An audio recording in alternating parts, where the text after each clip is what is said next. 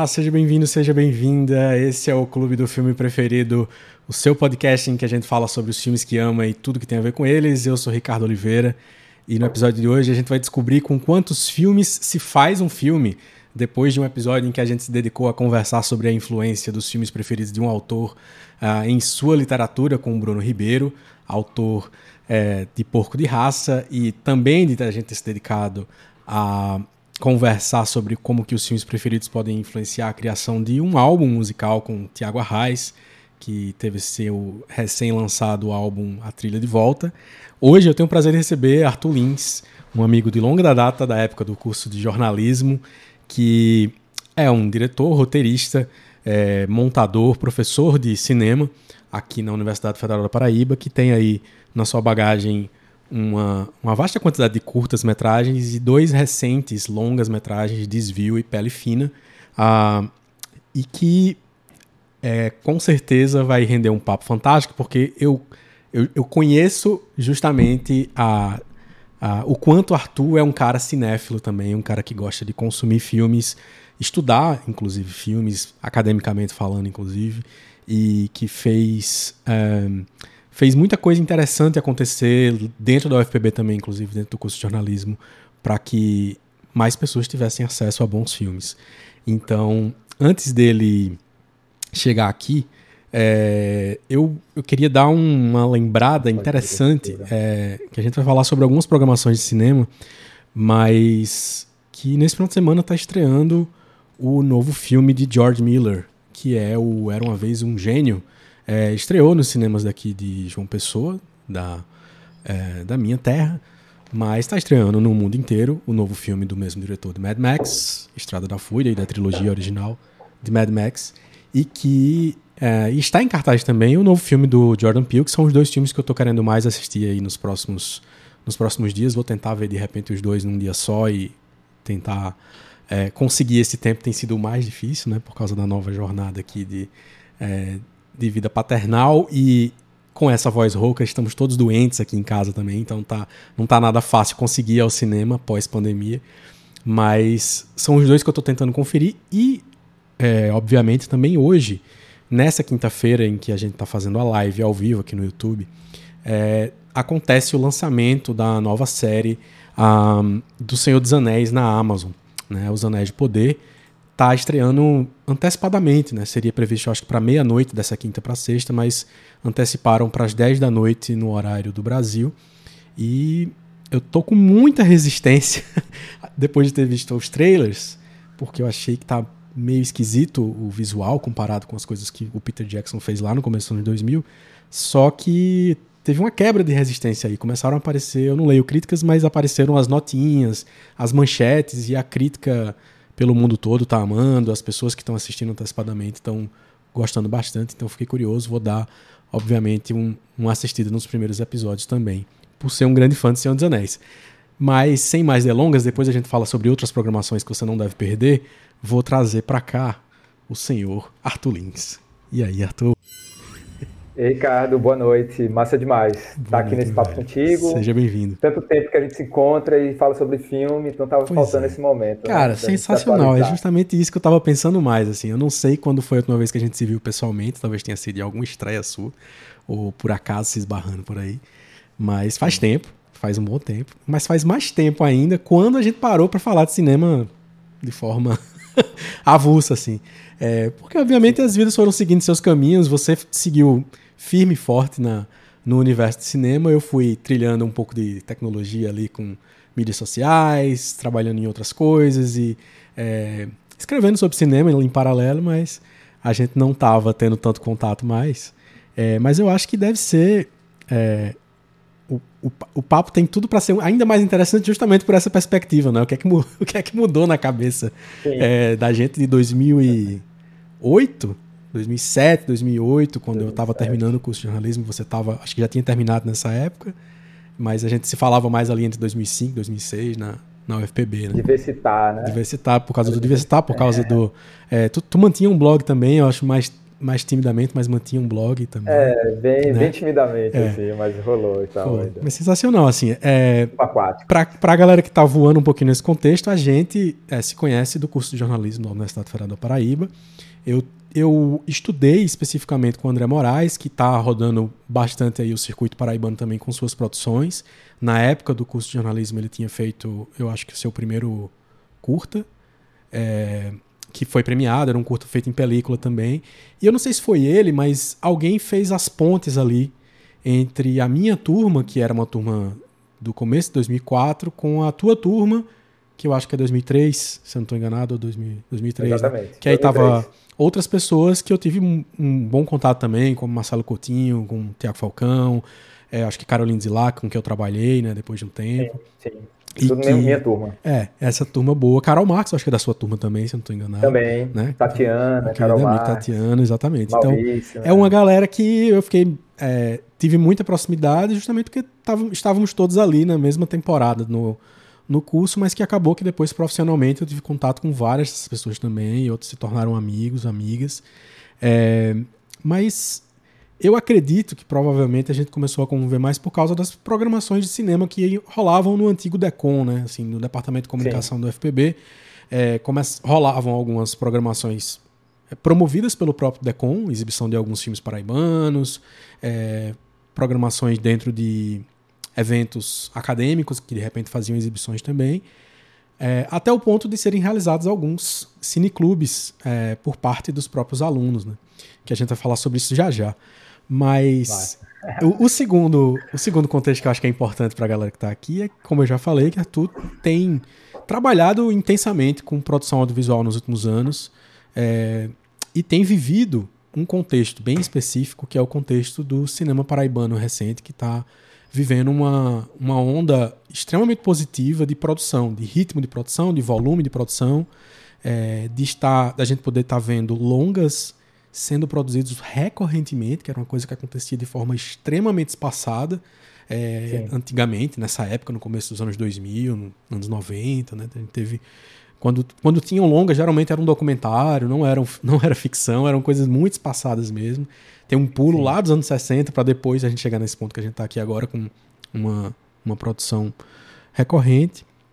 E é sobre esses dois universos que eu quero conversar com o Arthur hoje, então. Então, a gente vai falar um pouco sobre essa cinefilia universitária ali, sobre essa formação, é, e depois um pouco também sobre a produção dele. Porque Arthur é, é, tá no calor do momento do seu novo filme, né? E essa é uma das ótimas razões para estar tá conversando com ele aqui agora. Pele Fina estreou em festivais recentemente, é, inclusive com passagem pelo recentíssimo Festival Internacional de Cinema de João Pessoa, um novo festival que aconteceu essa semana aqui é, nesses últimos dias. E a gente vai poder falar sobre esse filme também é, aqui no nosso papo. Então, para quem está chegando por aí, é, na conversa, fique à vontade, mande perguntas para tu, mande perguntas, comentários, diga se você já assistiu aos filmes, fale o que, é que você achou, como foi sua experiência. É, diga de onde você é também, que eu sei que Arthur tem pontos e amigos de diferentes lugares, não só daqui de uma pessoa, e sei que tem outras pessoas também que estão assistindo que não são só daqui de uma pessoa. Aproveita para falar no chat aí de onde é que você está assistindo. E se você está ouvindo pelo, pelo podcast, pelo formato podcast depois no Spotify nas plataformas, é, corre para assistir sempre ao vivo no YouTube, que é bem mais legal nas quintas-feiras, normalmente às 20h30. Arthur, a gente tem uma pergunta tradicional aqui, velho, que é a pergunta que abre todas as coisas. Qual a sua memória mais antiga de cinema? Seja indo ver um filme no cinema ou assistindo o filme pela primeira vez que você fez tipo, putz, é, isso aqui eu acho que foi Boa. a primeira vez que eu vivi alguma coisa parecida com cinema. Tá, massa demais essa pergunta. É... Eu tenho duas experiências assim que foram formadoras, em certo sentido. Uma delas eu não vi o filme, então é uma boa experiência no sentido de que eu não pude ver o filme, que foi uhum. o Drácula, do Coppola. Sim. O Drácula do Bram Stoker, que ele fez acho que em 94, não me lembro. Uhum.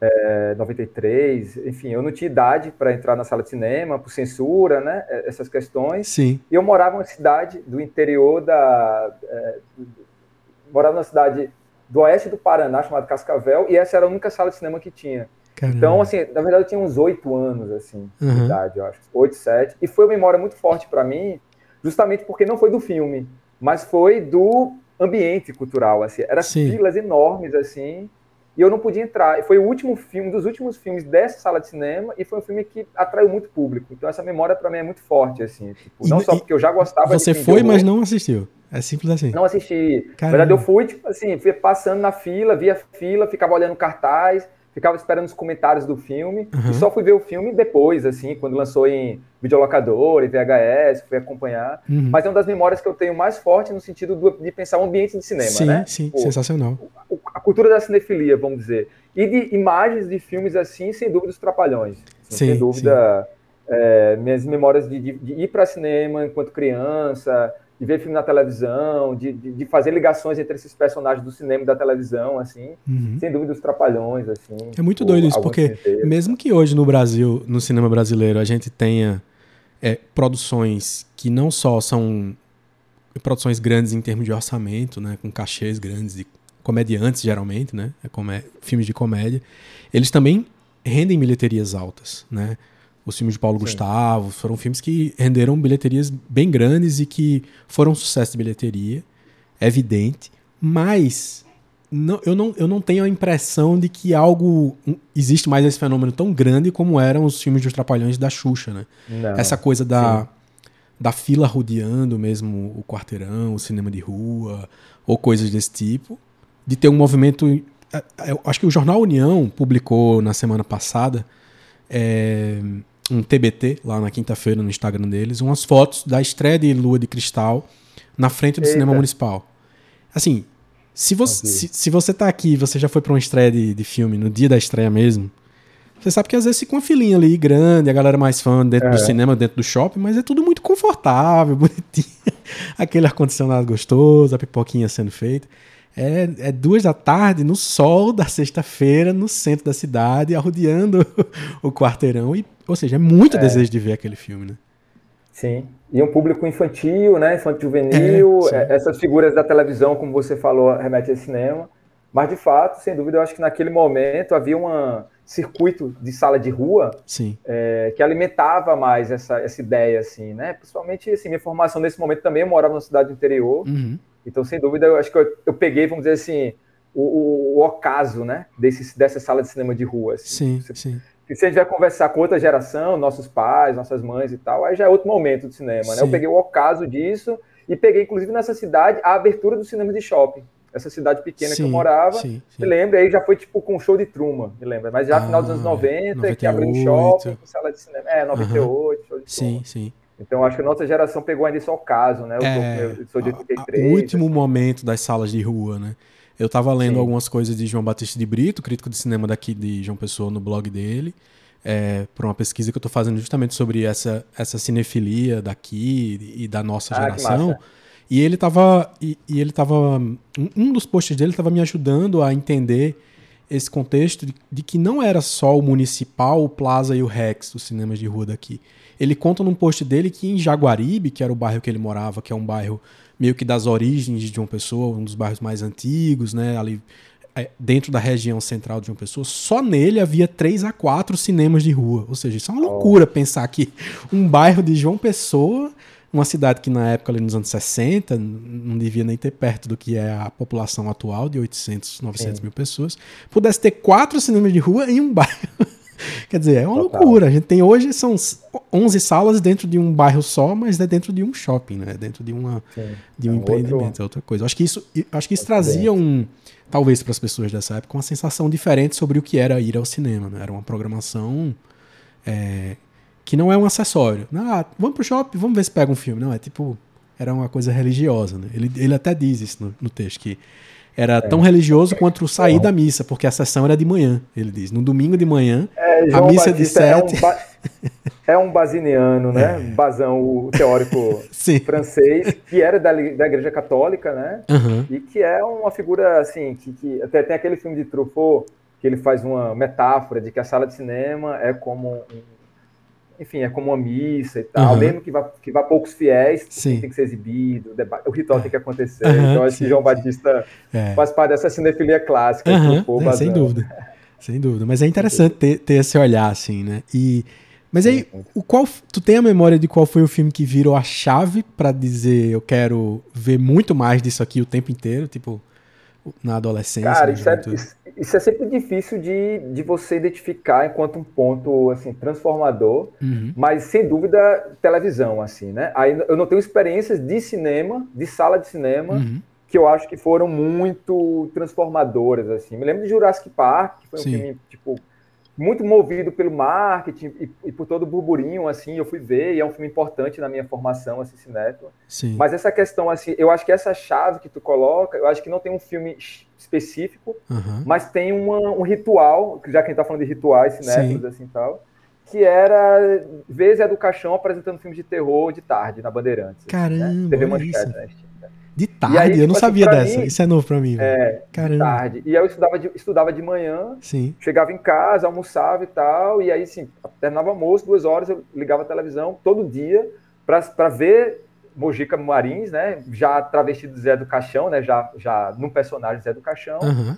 apresentando o filme que a gente ia ver. E filmes de horror, mas ali nem filme de horror light, né? Porque passava de tarde ah, e tal. Ah, tá. Não eram os filmes dele, entendi, entendi, entendi. Não, não eram os filmes dele. Uhum. Ele era é como Hitchcock foi no sim, momento sim, dele, assim, sim, né? Ele era apresentador porque ele já era essa referência, isso foi anos 90. Então, uhum. é, Mojica Marins ele já não estava no momento ápice da filmografia dele. Ele já era essa figura mais midiática, é. assim, televisiva, né? Quase folclórica. Foi até no né? programa do Gugu cortar as unhas. Ah, sim, é verdade, isso eu lembro. E aí eu acho que foi essa dinâmica assim, de todo Sim. dia de tarde, ver um filme nessa sessão. Então minha formação é mais televisiva nesse sentido. Assim. Sim. Que, que massa. Que foi me movendo a ir para locadoras e, e, procurar filmes outros. Uhum. Então foi mais daí, assim. Eu, eu boto na conta do gênero mesmo. Uhum. E tu chegou a trabalhar na locadora, né? Sim, aí depois, quando eu tava. Já estudando já jornalismo? Não, foi Não, antes. Foi antes? Eu tava, com... eu tava no colegial ainda. Caramba. No segundo grau eu me mudei, né? Eu estava morando no sul do país, no Cascavel, como eu falei, e a minha família volta a morar no Nordeste. Eu tinha saído daqui com seis anos de idade, do Nordeste, eu sou pernambucana de nascença. Uhum. E, quando eu, e quando a gente retoma ao Nordeste, a gente vai para Fortaleza, e a gente está, enfim, passando por dificuldades financeiras e tal, é preciso trabalhar. Eu já trabalhava no Cascavel, desde os 14 anos eu trabalho, assim. É, e aí eu pensei, pô, vou aliar o trabalho a algo que eu já, naquele momento, eu tinha 16 anos, mas eu já sabia fazer porque eu lia muito aquela revista 7. Sim, sim. Revista 7. Então essa revista me informava muito de informação, assim. Aí eu pensei, não, é um tipo de trabalho que eu me sinto seguro por fazer, assim. E aí, eu, meu, segundo, meu último ano de segundo grau, eu já comecei a trabalhar nessa videolocadora, que é Distrivídeo, uma das maiores redes de, de videolocadora do Nordeste, porque a Blockbuster não é, não tinha sede no uhum, Nordeste, né? Tinha sim. filiais. Isso, isso, e foi formadora para mim também. Isso foi em Fortaleza, então é isso? Ou... Fortaleza. Em Fortaleza. Fortaleza. Ah, tá. Porque a memória é. que eu tenho é, existe uma memória de João Pessoa também. Então tu trabalhou no local. É, aí aqui. quando eu venho morar em João Pessoa, aí eu já me formei, já, já terminei o segundo grau. Sim. Aí minha família migra para João Pessoa. Eu chego em João Pessoa num dia que eu faço 18 anos de idade, assim, exatamente no dia. Caramba. Assim, 20 de outubro, é, foi uma coincidência, assim. É o dia que eu começo a morar em João Pessoa.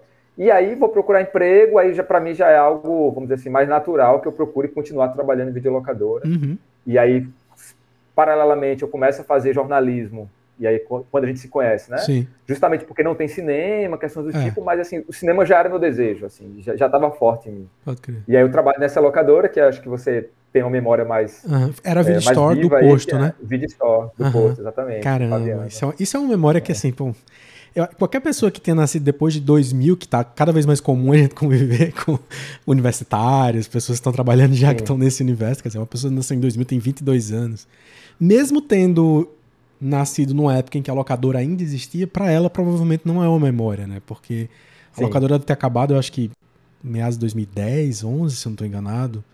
Eu cheguei a fazer uma matéria sobre o fim, da, o fim das locadoras na época que eu trabalhei no Jornal da Paraíba. Ah, é total. E eu, eu conversei com alguns dos, dos, dos, proprietários que acho que devia ser uns, umas cinco locadoras que existiam nessa época ainda, 2011. Mas eu lembro especificamente de de você trabalhando lá, apesar de eu não, não ser frequentador dessa locadora especificamente por morar em outra região na época. Tá? É, mas tu trabalhou muitos anos na, na Video Store? Na Vida Store, eu acho que uns dois, três anos, assim. Muita coisa, muita coisa. Para um é, universitário, na época, é muita coisa isso. Foi dois anos, exatamente. Uns dois, três anos. Foi quase a universidade toda, assim. Uhum. Eu só saí no último ano, porque eu fui estagiar no Sebrae, que era uma coisa mais na área. Sim. Mas trabalhei um tempão. Uhum. Assim. Pô, boas memórias. É, e, e, e, o que é que tu lembra de mais legal, assim? Porque eu vi que o Tarantino lançou o podcast dele agora de tentar pegar as histórias dele locadora, eu não ouvi ainda, mas eu tive a impressão que era só uma desculpa para falar de filme mesmo, porque o, é, o, o, título de cada episódio tem dois, três filmes, então, pô, o cara vai contar umas histórias de locadora, mas, mas é mais desculpa para falar de filme, o que é bom, né? É, mas, mas tu tem lembranças é, legais dessa época, assim, de ter trabalhado lá na, na Muitas, muitas, muitas, assim. Tanto na vídeo história quanto na vídeo assim. Uhum. Porque acaba que a videolocadora, e aí quem da nossa geração, assim, né, quem frequentava, tem muita consciência disso, era também uma forma de compartilhar os filmes, assim. Tipo, as pessoas iam lá alugar filme, mas elas, tipo, ficavam, os clientes, vamos dizer assim, ficavam, às vezes ficavam uma hora conversando. É, pô, assim, sabe? Tipo, eu pegava o filme, então a ideia não era ir, chegar e pegar um filme, mas sim a ideia da dica, de conversar, de, de ter essa troca. Então, eu fiz, assim, eu fiz muitas amizades em videolocadoras, assim, uhum. sabe? É uma coisa para além da gente que trabalhava, a relação e o elo que a gente construía com os clientes já é, vamos dizer assim, uma cultura cinéfila, assim, sim, que sim. se instaurava naquele é. espaço. É. Muito espontâneo, aí, agora né, sim, é trabalho, né? É, agora é trabalho, né? Trabalho é bom, mas também é ruim, né? Vamos dizer assim, tipo, velho, trabalhava sábado, domingo, sim. cansei de trabalhar em domingo, porque é o momento que as pessoas iam alugar é, filme, né? Final era a maior demanda. Então, assim, eu passei minha adolescência, essa fase dos 18 aos 22, que tá todo mundo, vamos dizer assim, né? Vamos dizer assim, de forma mais hegemônica. Uhum. Vivendo a sociabilidade da noite, das farras, dos encontros, assim. Eu trabalhava no sábado até 10 horas da noite. Caramba. Então já saía, assim, chegava nos cantos quando ia para alguma festa, assim, 11 da noite, assim, já. Então, e chegava com uma sacolinha com os DVDs que estava levando para assistir também? É, tipo isso, tá ligado? Assim, levava a minha feira do final de semana, é, fazia isso, assim. É, na, na, no episódio, a gente tá no 9, no episódio 7, o Rafael Argemon, do perfil Cara da Locadora, que conversou comigo aqui, ele trabalhou em locadora, mas ele trabalhou nos anos 90. Então ele pegou a época do VHS e que, e que ele dizia que não era comum. É, ele trabalhou acho que em uma ou duas locadoras, eu não estou lembrado agora, mas ele dizia que não era comum, como foi bastante comum depois nas locadoras com DVD, ter uma TV grande passando filmes, lançamentos na, na locadora. Então ele dificilmente via filmes no horário mais vago ali, digamos assim, né? Sempre tem uma faixa de horário que não, não é tão cheio, né? Mas a, a demanda da locadora é mais final do dia, né? E final de semana, né? É, é, então ele não via filmes na locadora, mas ele levava muita coisa para assistir. Ele, pô, ele levava, podia levar o que quisesse, que estava lá no catálogo, e levava tudo. Ele viu todos, é, tudo, tudo assim. E era assim para tu também na época dos DVDs e do da, da locadora. Muito, Você levava muito, ou assistia assim, as coisas lá também? Não, eu levava para casa. Então, quando, quando eu terminei meu colegial, só para você ter uma ideia da secura da minha cinefilia, uhum. quando eu terminei o colegial, tinha 18 anos, trabalhava em Fortaleza na Distrivídeo, assim, eu optei por não tentar entrar na universidade, porque eu queria passar um ano só assistindo filme, nos meus tempos livres, assim. Já que era de graça, né, os DVDs, então eu passei um ano que, tipo assim, minha formação era, eu não quero saber da universidade, minha Caramba, universidade vai ser ver já filme. era muito consciente então, eu via filme, queria, assim, eu via dois filmes quase todos os dias, assim, era bem disciplinado mesmo, justamente porque era de graça, né, então uhum. também tem essa possibilidade, estava acompanhando os lançamentos, Sim. mas também eu tive a sorte de trabalhar em videolocadoras que tinham bons acervos para além Sim. dos lançamentos, uhum. de clássicos, do canon e tal. Então isso aí sem dúvida, sempre, todo dia eu lavava filme, é, dormia com muitos filmes assim, acordava assistia filme uhum. e final de semana fazia meu pacote de filmes assim, e na locadora em si a gente tinha rituais diferentes, assim, não via muito filme, nem eu nem os outros funcionários. Uhum. A gente colocava filmes que a gente já gostava. Uhum. Então me lembro de uma época de uma locadora da Vida Histórica, quando a gente é, quando lançou Pulp Fiction em DVD. Uhum. Quando, porque teve, eu ocupei toda essa transição. Sim, sim. Comecei também VHS, ocupei toda essa transição. A gente passava por Fiction em loop, assim, para todo dia, e a gente ficava, assim, vários funcionários mais cinéfilos, assim, na frente, comentando cena a cena, uhum. durante, enquanto não tinha clientes, assim, que questões do tipo. Então era um espaço de rever. Mas de ver filme, assim, com atenção, isso não rolava, é, porque é. sempre tinha um cliente, não faz todo sentido. Trabalho, né? Mas, de, de é. certa forma, é um... É uma é um prazer muito específico você rever também, né? Assim, a, a gente discute sempre isso por aqui. Cara, quando a gente colocava Chaplin, é, qualquer filme de, de, de, Charlie Chaplin era impressionante, cara. Porque uhum. aqui na vida história aconteceu muito, assim. Fabiano gostava muito. Sim. Aí quando ele comprava, sei lá, em busca do ouro de Chaplin, colocava na televisão, daqui a pouco, assim, a locadora parava, velho, e todo mundo tava assistindo Chaplin. Uhum. Acessava, acho que com memória, né? Não sei Sim. se memória infantil, inconsciente coletivo também e tal. Uhum. Mas era muito incrível, assim, tipo, tava sete clientes de perfis diferentes, buscando filmes diferentes e tal. De repente, uma cena passando em busca do ouro, quando você viu, tava todos na frente da televisão rindo e, e comentando o filme, que tá massa. ligado? Então isso aconteceu, já presenciei vários momentos nesse Que massa, que massa. Isso é sensacional. E, e o, uma coisa que na minha época de locadora é, era, era muito comum, pra, pelo menos para mim, era usar a locadora como um momento de descoberta. Não necessariamente só pedindo opinião, porque eu, eu sempre fui tímido demais para essas coisas, de chegar e perguntar alguma coisa assim. É, mas de ficar vagando pelas prateleiras, procurando, olhando um por um, assim. Eu tinha, eu era essa figura da locadora. Que eu acho que tem figuras específicas. A figura que chega para perguntar Sim. a dica, a figura que já vem com uma pilha, ou que leva muitas pilhas, ou que leva pouca coisa, que sempre atrasa e tudo mais. Eu era essa figura que ficava olhando um por um tal. É, e o, os catálogos na, na, locadora, né, as prateleiras, elas eram geralmente divididas por gênero, né? Não era dividido por é, sei lá, por diretores ou por épocas. É, os filmes de ação, os filmes de comédias, os gêneros Sim. mais tradicionais de cinema. É, e, é, e, é, engraçado como existe ainda hoje, mesmo no, nas plataformas de streaming, essa mesma divisão, que eu acho que é muito intuitiva, mas com uma coisa que é curiosa. Nas locadoras e nas plataformas de streaming existe a seção supostamente cult, né? A seção supostamente Sim. de filmes de arte, de filmes estrangeiros. Isso, eu acho que isso acontecia na Video Store também, eu lembro de ter. Com certeza, né? com certeza. Isso era muito, muito comum, né? Eu acho que isso. É, tu acha que isso ajudava, facilitava, atrapalhava? Aí no olhar mais crítico, crítico mesmo sobre esse é, tempo, assim.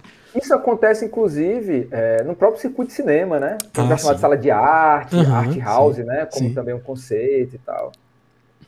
Cara, eu acho que, tipo, eu acho que é bom porque também é um reduto, assim, de, de, de criação, né? Uhum. De, assim, vamos dizer, o rótulo é também um, um, um uma instiga para você criar. Então, assim, um dono de uma locadora que tem que pensar o que, que é cult, o que, que coloca ali, né? Ele, Sim. os funcionários e tal, já se torna também um gesto criativo, assim, uhum. né? Qual é, qual é essa fronteira? Sim. Mas não gosto de pensar porque, de fato, não é um gênero, não tem uma é, fronteira. Claro. Não, não, a ideia do cult é mais uma questão de uma, sei lá, de uma sociabilidade, né? Sim, são, sim. são obras que geram uma sociabilidade.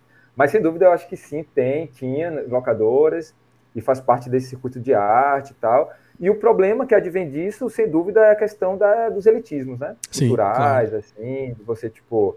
É, é, não sei como é que você percebe isso. Sem dúvida, uhum. você deve ter até uma relação mais forte de pensar essa ideia do cult, uhum. aí mais como identidade, no sentido amplo, assim, uhum. né? No sentido de uma formação. E, e, isso pode ser problemático também nessa ideia de que parece que é uma distinção, né? Uma é. distinção, assim, tipo, é. ah. Então, assim, em vários momentos eu já fui criticado, assim, ou ironizado por amigos justamente me colocando nesse lugar, tá sim, tá ligado? Sim. Ah, você é muito cult, Normal, você não vai gostar é. desse filme blockbuster e tal. Acho que todo mundo passa por isso, né? E eu demorei muito para me livrar, para não para me livrar, mas eu, eu acreditei primeiro nessa ideia que hoje eu não concordo, dessa separação é, quase né? qualitativa. E eu, se eu não estou enganado, foi super importante nas conversas da universidade que a gente teve para entender que era possível encontrar dentro do que era chamado de blockbuster coisas que eram que eram arte. Eu demorei muito tempo para entender isso. Então, oh, quanto tempo eu demorei para entender que um filme de Clint Eastwood podia ter um baita orçamento e poderia ser arte no mesmo nível que qualquer coisa que estava sendo chamada de mais arte do que Clint Eastwood, que né? E é... é... muito doido, né? Porque os filmes mais blockbusters são aqueles que se tornam cult, né? Historicamente, tipo Hitchcock, Também. Howard Hawks, uma cinefilia clássica, assim. Uhum. O próprio gênero. Total, só que ao mesmo tempo, eu, eu, ia muito numa locadora que tinha, que eu acho que tinha até uma, uma outra estudante de jornalismo que trabalhava na, na, no balcão dessa locadora, mas eu não tô lembrado o nome dela agora. É, ela ficava ali perto do Meg Shopping também, só que é num prédiozinho empresarial quando você está saindo do Meg Shopping, tem o Kadosh e logo depois tem esse prédiozinho no, no sinal, no, no semáforo. É, eu não vou lembrar como é era o nome, só que lá, por alguma razão, eu lembro que tinha um, uma coleção grande dos filmes de Hitchcock quando eles estavam sendo relançados em DVD aqui no Brasil. É, tinha um box lá e coisa assim. Isso é, eu nem levava porque eu não conhecia nessa época ainda, não, não entendia direito o que, é era aquilo. É, mas só pelo fato de estar tá lá já me chamava a atenção para dizer, pô, isso aqui é diferente. É, se tá aqui, desse jeito, separado, né, com essa é. sequência, o cara tem esse peso. Eu acho que nessa época eu devia ter visto só um filme dele. É, quer dizer que alguma hora eu vou ter que lidar com isso aqui, né? De alguma forma, isso era uma curadoria que estava me dizendo: olha, estar aqui é importante, é legal você conhecer também. Então, então tem esse lado que eu acho que é valioso ainda da, dessa prateleira, né? Apesar da, do que pode ser problemático, né, no final das contas. Também acho. Um legado, né? A sim, herança, vamos sim, dizer assim, sim, né? Aquilo que vai passando de geração a geração, é, eu também acho. É um gesto criativo, né? Total, total. É, e aí, para além de ter tido uma experiência específica de cinema ou com algum filme específico é, que, que, que, marcou o início dessa cinefilia tal, teve algum evento, algum festival, alguma participação em um cineclube ou coisa desse tipo que foi mais marcante para virar ainda mais a chave do dizer eu quero, quero fazer filmes mesmo, quero trabalhar com isso de alguma forma? Não, isso veio depois, mas teve dois fatos que eu, que eu boto nessa conta também dessa minha instigação, assim, de cinefilia. Uma delas foi porque eu tive acesso nessa época, acho que eu tinha 15 anos de idade, eu fui na biblioteca e peguei um livro chamado Como Fazer Filme em Super 8. Uma coisa bem um sim, manual, uma coisa sim, bem sim. genérica. Assim, Técnico. Assim, é, uma coisa meio técnica e tal. E é quando eu comecei a folhear esse livro, era muito jovem, né? Para mim, cinema ainda estava nesse lugar, vamos dizer, do mainstream, no mainstream mesmo cult, né? Eu já conhecia Kubrick, já conhecia uhum. é, Fellini, Truffaut, já conhecia cinefilia clássica, mas aquelas referências, né? Sim. Eurocentrismo, Estados Unidos, Hollywood e tal. Uhum. E quando eu li esse livro, quando eu comecei a folhear, as imagens eram fotos de grupos de amigos, adolescentes ou jovens, fazendo filmes, com Olha, câmeras portáteis, Super 8. Super 8, que nem era. Então isso me despertou assim na cinefilia, mas mais também já apontando para o caminho da produção. É tipo assim, opa, é uhum. possível ser feita em outros formatos, questões do tipo. Assim. Então esse livro é um livro que me acompanha, assim, é, me despertou para essa ideia de que eu posso fazer cinema, eu posso fazer filmes. E na cidade que eu morava também, aquela coisa bem clichê assim, mas rolou que no próximo à cidade, assim, tipo tinha uma, sei lá, um terreno baldio que montou um set de filmagem, veio uma equipe para poder fazer um filme lá. E eu fui visitar esse set de filmagem no domingo. Assim, um programa bem provinciano familiar, assim, vamos visitar o set de filmagem. e era um set de filmagem de um filme de faroeste. Tinha lá né, aquela coisa bem histórica, é, é casas e um cenário totalmente artificial, assim, tal. Era é um, era um estúdio, assim, só que é céu aberto. Uhum. E era um filme que estava sendo filmado lá, um filme que, inclusive, eu nunca vi esse filme pronto. É aquela questão do, dos filmes. Uhum. Mas eu fui pro set de filmagem e aí eu já vi uma estrutura, as pessoas iam ver a filmagem acontecendo como um programa da cidade. Comprava pipoca e ficava assistindo a maquinaria, a filmagem. É muito doido, que né? Bem clichê, isso em é Cascavel, no Paraná? Isso em Cascavel, é... no Paraná, assim, no terreno baldio, fazendo esse filme. O filme de faroeste, que tem toda essa questão do gênero também, né, uhum. e tal. Cenário de época, todo mundo com aqueles figurinhos de época, aquela coisa bem é, pro, clichê também, assim, né? Sim. Roupas que remetia ao, ao momento da colonização, enfim, uhum. aquele contexto histórico. Mas isso também despertou uma curiosidade para pensar o trabalho, né? Eu acho que aí foi, foi a virada. Assim, sair, sair da lógica do espectador e começar a me aproximar da lógica do realizador, assim. Sim. Foi esses dois momentos ali que se colocaram. E qual foi o teu, o teu primeiro curta oficialmente, mesmo que tenha sido é, em parceria com alguém. Eu não tenho certeza se, se é o mesmo que eu acho que é. É, não, assim, o primeiro curta, vamos dizer assim, que eu considero dentro de uma trajetória de uma filmografia mais estruturada, é um fazedor de filmes. Sim, sim. Que então, foi realizado então, com Eli, né? Uhum. Com Eli Marx. E aí que foi um documentário que a gente filmou, assim, quando eu estava me formando, assim. Foi sim. tipo... Era, eu me formei, lançamos no, no ano seguinte, mas eu considero o primeiro filme nesse sentido estruturado porque houve todo um levantamento de um projeto, de captação, teve uma maturidade, um Sim. tempo que, que para mim já faz parte do, de um processo que não muda tanto até hoje, uhum. sabe? Já Sim. faz parte de uma, de uma construção. Mas meu primeiro impulso criativo com o cinema foi anterior, anteriormente a isso, quando eu estava no primeiro, primeiro período de graduação, que eu fiz um curta chamado Pálido da Lua, um curta Sim. de um minuto e meio, mas aí um filme, tipo assim, VHS, preto e branco, uhum. feito assim, sem nenhum tipo de preparo. Eu Sim. diria que foi meu primeiro impulso. Uhum. E, o, e, o, filme existe enquanto curto, tá no YouTube, entendeu? Assim, uhum, mas não é um filme que eu. A única exibição pública, eu acho que foi no Fenarte, que foi Bertrand, Bertrand Lira, que é um realizador daqui, professor da universidade. Sim.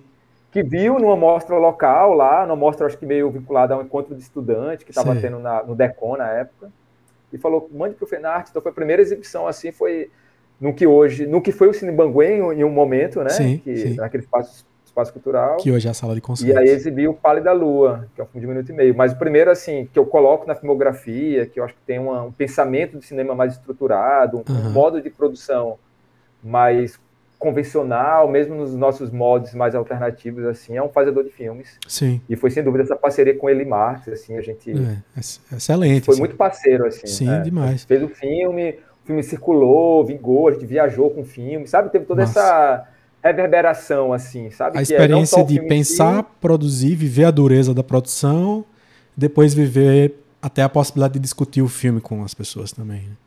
De exibir, até hoje o filme é exibido, Sim. as pessoas chamam, passou em televisão, a gente ganhou prêmio, que foi o filme que, que impulsionou tudo, assim, né? Sim, Porque sim um filme sempre te leva a outro filme. Isso já faz parte do processo, antecipando aqui alguma coisa assim. Mas uhum. você termina um filme, você sempre termina querendo fazer outro filme. Assim. É. É, é, uma coisa que eu acho que tem a ver com o processo criativo, né? Em qualquer linguagem. Assim, sim, sim. Nunca, nunca se finaliza um processo. Cara, e assim, é, eu queria que a gente falasse um pouquinho mais sobre ele especificamente, porque eu acho que ele tem um espírito específico relacionado a, a filmes preferidos, no final das contas. Assim. É, ano, pass ano passado, eu acho, é, eu retomei o texto que eu escrevi sobre o filme como parte de uma atividade de disciplina. Eu acho que foi é, alguma disciplina que eu fiz de jornalismo. Eu tinha visto em algum momento esse filme dentro do curso e eu fiquei encantado na época e escrevi como um, um texto muito curto, inclusive acho três parágrafos só, uma resenha crítica rápida sobre o filme. E eu fui perceber na ocasião da morte de Eli, infelizmente com a perda que a gente teve tão grande, que eu não tinha esse texto publicado. Eu tinha escrito esse texto, acho que enviado para a disciplina. É, te mandei por e-mail esse texto na época. E Sim. tenho esse e-mail, inclusive. Foi esse e-mail que me salvou, inclusive. Porque eu não tinha o texto mais guardado, mas eu tinha o e-mail lá guardadinho no meu e-mail antigo. E tem lá uma troca de, de e-mails contigo, acho que com Inara na época. Muito doido isso. E, Muito bom. E aí eu fui publicar o texto no Universitar, o texto está lá no Universitar é, justamente numa. Eu fiz um post em homenagem a ele e, e republiquei o texto é, na época. Assim. E aí eu fui lembrar né, um pouco do filme, porque eu acho que ele não tá. Acho que ele deve estar disponível no YouTube, mas eu não lembro se eu fui parar para rever, alguma coisa assim, mas devo ter visto algumas cenas. E fui relembrar o quanto que esse filme ele é uma. Ele era vocês mostrando a paixão por cinema de vocês através da figura de um cara fazendo filmes por ser apaixonado por filmes e assim, do jeito que desce, né? Conta aí pra galera o que é a história do o que é a história do fazedor é... de filmes. Não, total, tem muito a ver com isso mesmo, assim, Ricardo, porque tem essa metalinguagem, vamos dizer assim, né? É um documentário e tem a ver com esse contexto que tu que tu construiu aqui nessa até nesse momento da conversa. Uhum, porque eu trabalhava na Video Store na época, essa videolocadora que a gente está falando, que é lá, lá no Retor de Manaíra. Sim. Fabiano, que era o dono da locadora, que também é formado em jornalismo, também cinéfilo, assim sim, e tal. Sim. Um dia chegou para mim com uns DVDs de uns filmes que ele falou: Olha, passei por Soledade e tinha uma banca de uma, de, de, de uma figura lá, de um trabalhador que vendia peixe, e que quando eu fui comprar os peixes tinha uns DVDs. Essa lógica do DVD caseiro, pirata, mas com uma capa, não sei o quê, que naquele momento do DVD, muita gente talvez aqui se lembre, rolava muito, né? A ideia da pirataria no DVD. Assim. Claro. E da, produ da produção sei lá, não chega a ser uma produção independente, mas de você poder fazer, né? O gravador de DVD já estava é, se popularizando. Então era, exatamente, né? tipo, das, dessas estruturas de Sim. pessoas que filmam um casamento, que de repente isso, você usava isso. a câmera e essa estrutura de produção na sua cidade, que é esse caso de Ivanildo Gomes, e fazia uma história de ficção baseada nos interesses dele ali, né? Geralmente longa-metragem, que é bem curioso. que é muito né? sensacional. Eu não é, podia dizer, é um na verdade, que não estava sendo né? feito, né? É, exatamente. É, é, doido, né? Pensar também nessa relação, assim. Uhum. Geralmente longa-metragem, geralmente buscando um pouco essa linguagem, vamos dizer assim, mais televisiva, com, com, comédia, uhum. tinha muito a ver com a ideia do humor, né? Enfim, com as referências, o repertório de quem estava construindo esses filmes. E Fabiano comprou esses filmes de Ivanildo Gomes, nessa barraca, que era de Soledade, que é de Soledade ainda, ele continua fazendo filmes de Soledade, e me deu, me presenteou, porque ele achou Olha, Arthur, achei massa, alguém fazendo cinema aqui e tal. Então foi Fabiano que me presenteou. Caramba. Eu vi os filmes, vi trechos dos, dos filmes e comecei a conceber esse documentário. Quero falar, não quero fazer um filme nesses moldes, mas quero falar um pouco sobre esse fenômeno. Uhum. Esse fenômeno no sentido de, desse fenômeno sociocultural, sim, né, de sim. realizar filmes e tal, porque eu me identifico nessa escala que você está chamando a atenção aí, da, enfim, do desejo de fazer cinema. Uhum. E também seria uma forma de me impulsionar a conhecer melhor esse contexto. Sim. E aí chamei Eli, que, nessa época a gente tinha acabado de se conhecer, é, para me ajudar como todo, porque Eli para mim foi esse, eu até falo sobre isso assim, é bom que a gente tá falando de cinefilia, né? Uhum. Eli é como se fosse esse meu irmão mais velho, sabe? Uhum, ele sempre foi um pouco isso, assim, ele era um pouco mais velho do que eu, mas ele tinha uma formação muito mais apurada, assim, sabe? Tipo assim, é, o conhecimento que ele tinha era o que eu estava buscando, mas eu também estava, vamos dizer assim, em, outro, em outra vertente, assim, instigando ele a, a, a determinados gestos que ele Sim. talvez não tinha, segurança em dirigir um filme e tal. Sim. E o fazedor de filme foi esse encontro. Então a gente estruturou o projeto e com o Marcelo Coutinho também, que tu mencionou aqui, foi nós Sim. três que estruturamos o projeto, colocamos numa lei de incentivo, foi aprovado e a gente teve. Final, final, me encontrei Ivanildo já para fazer o filme, assim, tinha só falado com ele por telefone. E aí o filme é esse, como você relatou aí, Ricardo, é um curta de 20 minutos na qual a gente documenta Ivanildo fazendo um novo filme. Assim. Uhum. Então é como se fosse meio também bastidores, making off, a gente reencena como é que ele vai movendo a comunidade em torno desses filmes. E a gente coloca trechos do filme de Ivanildo para a gente mostrar um pouco como é que isso se coloca naquele contexto. Ivanildo, quando o filme finaliza, quando ele vai exibir na praça pública, sim, sim. e vai várias pessoas que participaram do filme se reconhecem na tela. E aí o filme é esse, assim, Não, foi um filme que foi bastante interessante nesse sentido, assim, de, de ah. a gente colocar o cinema enquanto tema, Sim. que é isso que você está falando, né? É. O filme preferido, assim, o é, cinema, e, um documentário sobre cinema. É, e vocês depois ainda chegaram a fazer um experimento muito interessante de fazer um, um, um curta de terror é, com ele atuando, se eu não estou enganado, né? O Boi da Cara Preta. É. O Ricardo tá bem fino nas não, informações, assim, é isso, né? Bem, eu tô, bicho, já, né? eu, eu, assim, eu sou. Aqui, tô, eu tô. É, sou fã, meu tá? Aqui tem, eu sou, devo ser uma das pouquíssimas pessoas que tem, que tem o DVD, DVD, do plano do cachorro aqui, bicho. Tá aí, o negócio é sério. Geral, cara. É isso. Aí a gente fez isso, a gente tava meio. A gente tava dormindo na casa de Vanildo. A gente, tipo, não. Enquanto fazia o filme. Então.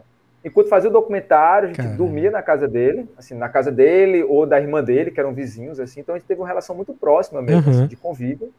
E aí eu comecei a desenhar e rascunhar esse, esse, esse filme de terror, que é O Boi da Cara Preta.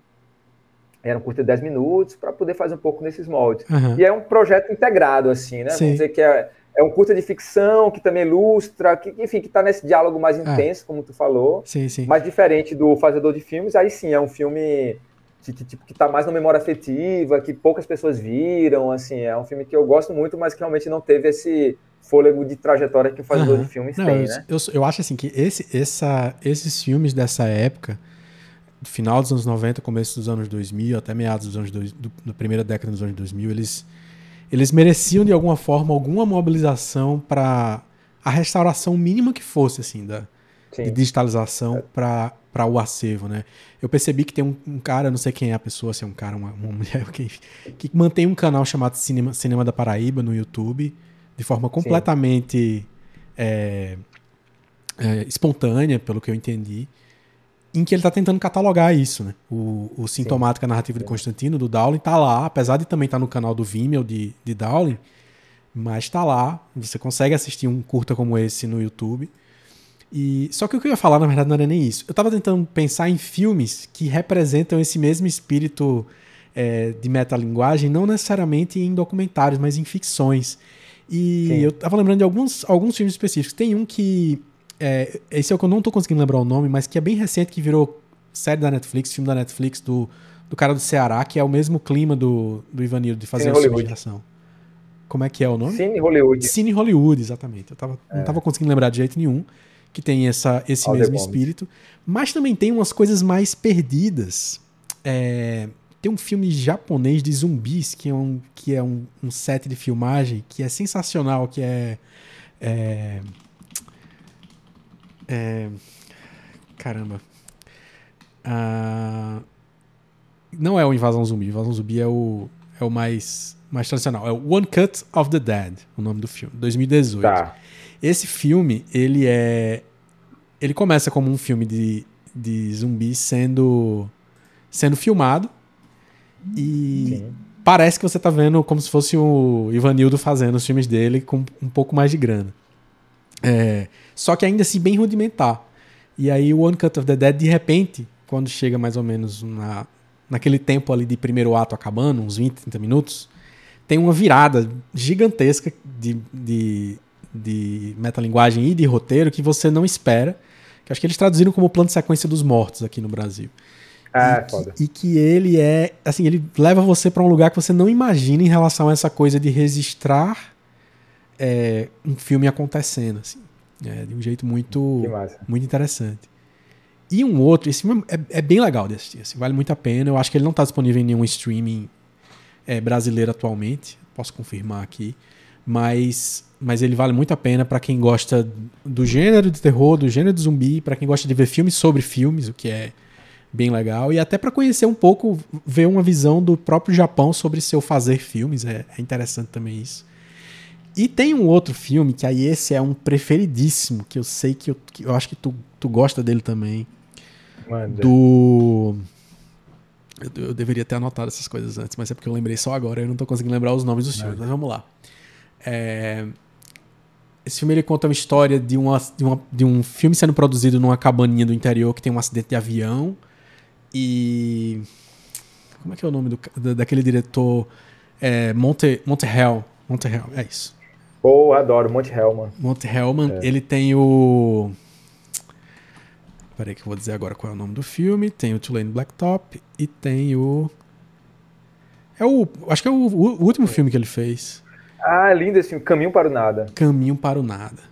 Cara, esse filme é incrível. Esse filme é sensacional, velho. Sensacional. Ele, Monte Helma, esse filme. É ele é tem um, um, Ele consegue levar você para uma outra dimensão você vendo um filme sendo feito, assim. O que ele faz. O que ele faz lá pro final do filme, que ele, ele vai misturar uma história de crime, né? Uma história de mistério, um thriller, com um filme sendo feito. E é.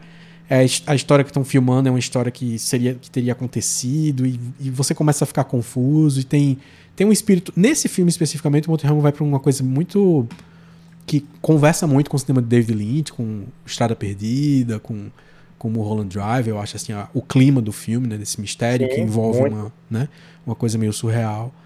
Mas Caminho para o Nada é incrível assim. Desse, e né? esse filme tem uma, tem uma questão também nele, que ele é um pouco desses cineastas cult que a gente está chamando assim uh -huh, e tal, né? Sim que ele ficou no limbo, ficou muito tempo sem filmar. Total, total. E o Caminho para o Nada é o filme na qual ele retorna a fazer filme, e aí já num esquema mais digital, baixo uhum. orçamento e tal, não sei o quê. E ele está refletindo sobre o próprio cinema, sobre a própria estrutura. É um pouco desses cineastas, assim, vamos dizer assim, que na cinefilia clássica seria Orson Welles, assim. Sim, tipo, sim. Que sempre trabalhou para a indústria, mas nunca teve o reconhecimento, de Isso. fato nunca teve acesso a grandes orçamentos, teve filmes fracassados, mutilados pelos estúdios então, Monte Hellman tem uma filmografia incrível para ser conhecida, e Caminho para o Nada é esse retorno dele, vamos dizer, depois de um tempo. É, ele até faleceu recente, né? Sim, sim. Monte Hellman. E, e, e, boa lembrança, assim, porque o, ele, ele sempre se esquivou, o Monte Hellman, dessa ideia do cult, assim. E é interessante a gente retomar esse sim. lugar, assim. Tem uma, tem uma entrevista que eu li sobre ele que ele fala, o que, que é o cult? É alguém que almejou um sucesso comercial e que foi fracassado nisso, então eu não quero ser cult, mas o fato é que ele não é a escolha dele, né? Ele foi colocado nesse lugar sim, assim, sim. mas ele sempre quis fazer filmes para blockbuster, para grandes públicos, para uma diversidade fez faroestes lá, lançou Jack Nicholson e tal. Mas o fato é que o cinema dele foi apropriado mais nessa lógica de uma cinefilia é aquele descompasso, né? Tem um momento que você faz um filme e um público que vai acessar esse filme em outro contexto histórico. Assim. Acho que talvez não tenha nenhum diretor que seja tão isso do que John Carpenter, né? No final das contas. Ele, Sim, ele é o cara que teve o tempo todo tentando fazer grandes filmes no Sim, sentido. Mas Monte Helma ainda mais. Ainda é, mais... Em termos de. Obscuro. é, em termos de exatamente. filmes que ninguém ouviu falar, ele com certeza mais que o Carpenter. Só que o Carpenter, ele tava ali o tempo todo fazendo filmes que é, poderiam ser grandes estouros e no final das contas se tornavam grandes fracassos de bilheteria. É... Mas eu queria só mencionar um outro filme metalinguístico, uhum. só para a gente não perder esse fio da meada, sim, sim, que é sim. mais conhecido, sem dúvida as pessoas devem conhecer mais, muitos já devem ter assistido, mas não tem como não mencionar Um Tiro na Noite, de Brian De Palma. Sim, sim, que sim. filmaço, cara. Excelente. Sobre como o filme vai entrando, a ideia da dublagem, da voz, assim, acho um dos grandes filmes a, a, fazer essa relação da ficção com a metalinguagem e que isso se torna elemento criativo do filme, assim. É, essa, noite, essa temporada do Brian De Palma ali entre o final de 70 e anos 80, ele estava o tempo todo fazendo esse jogo, mesmo que não fosse Sim. temático no roteiro, né? É, então, se ele não estivesse falando diretamente sobre fazer filmes, seja um personagem que faz, o filma as prostitutas, né? Que tem o. É, esqueci como é que é o nome do filme, mas é um que ele faz homenagem. Uma das homenagens que ele faz a Hitchcock e tal. Mas ele Sim. tá lá falando sobre isso o tempo inteiro, né? Dublê de, Dublê corpo. de corpo, exatamente. Então ele tá fazendo isso o tempo inteiro. É. E isso é excelente, né? Assim, é, é, é para quem ama filmes, isso é uma das coisas mais saborosas que tem quando, quando você encontra isso bem feito, né?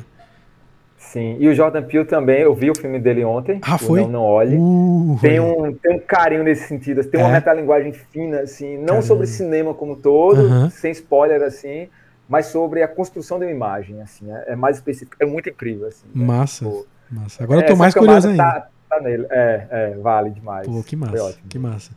Cara, eu, eu vou precisar dar um salto temporal aqui por causa do tempo, senão a gente vai ficar realmente umas 5 horas falando sobre tudo isso, porque é excelente. Mas do Fazedor de Filmes, você teve uma temporada produzindo vários curtas, né?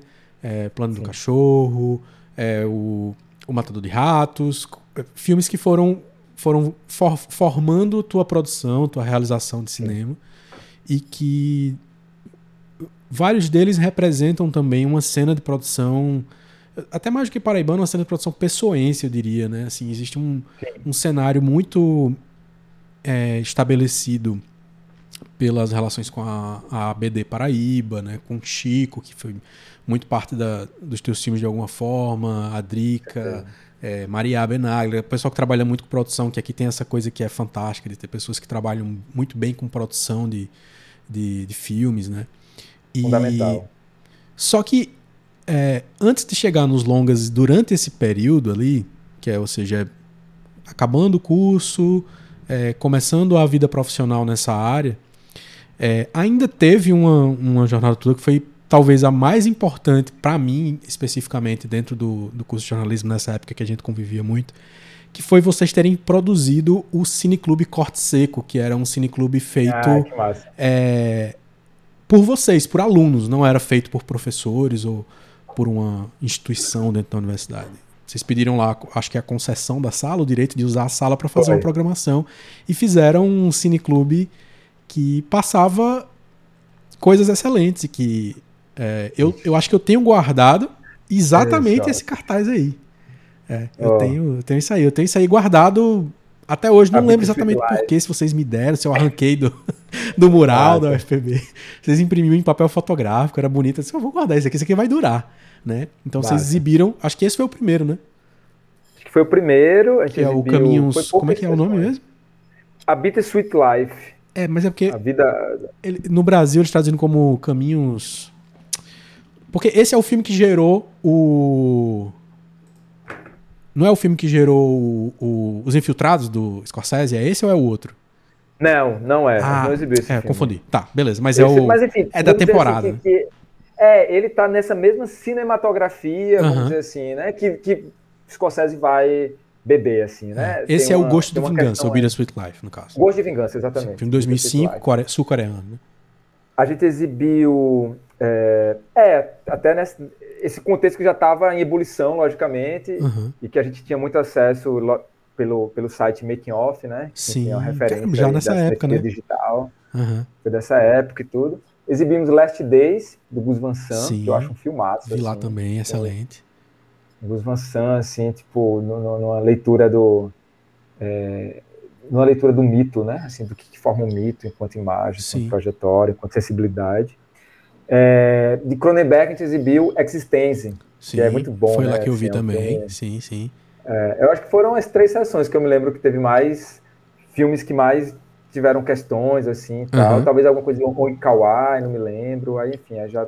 Mas é. não, foi, não tiveram muitas sessões. Uhum. Foi no máximo umas seis sessões. Assim, sim, sim. Do corte seco. E, e era uma coisa bem... É, quase anárquica no sentido formal da coisa, né? Porque... É, se, sempre assim que você está nesse, nesse cenário, existe uma série de formalidades burocráticas de direitos autorais e coisas desse tipo que no fim das contas sempre estão travando que mais Sim. pessoas conheçam as coisas, por mais necessárias que sejam para proteger, sei lá, a criatividade, para quem quer que tenha sua, seu, seu, sua obra protegida, vai proteger. É, mas estava sendo feito de um jeito muito legal e que, mas que em paralelo já aconteciam programações de cineclubes na cidade, mais especificamente o Tintim da, da ABD, né, que era uma programação semanal ali passando filmes nacionais, internacionais, é, no, no Lima Penante, não. Não, Lima Penante. Lima é Penante. No Lima é, Penante. o Tintin eu trabalhei lá também, né, nessa época paralela. Sim. O foco é cinema brasileiro mesmo. Sim, assim. sim. Exibiam outra coisa, mas uhum. era curta-metragem brasileiro. Então, o próprio Corte Seco já era uma forma de eu também tentar diferenciar uma curadoria, uma programação sim, sim. do Tintin, que sem dúvida é o cineclube mais importante da minha trajetória e eu acho que para o cenário cultural pessoense uhum. é o Titi Cineclube, assim, sim, sem dúvida. Sim. Assim. E que eu, Teve mais longo. É, eu nunca consegui ir recorrentemente por causa do deslocamento mesmo, que tinha bem no centro da cidade, nas trincheiras, numa região bem que você tem que estar muito disposto para ir. Né? Quarta-feira, sete e meia da noite. Isso, quarta-feira, é. sete e meia da noite. Então, assim, era uma galera que, que, se conhecia, que tava todo mundo arranjado já pra ir, era de boa. E eu não, eu não, sei lá onde eu morava nessa época, 2004, 2005, eu tava morando no Bessa, lá no, lá é, perto de Intermares já. Era um rolê muito grande para ir, né? Mas eu fiquei muito feliz justamente por ter o Corte Seco dentro da programação do horário universitário, digamos assim. Eu acho que passava Sim. à tarde, né? Alguma coisa assim no. É, na, na, dentro, e era dentro do curso de jornalismo. Né? É, mas aí tu passou então essa temporada já produzindo os teus primeiros curtas. Qual foi o momento que Desvio chegou? Assim? Qual foi o momento que o roteiro de Desvio, teu primeiro longa-metragem, apareceu e até ele ser produzido e ser lançado em 2019?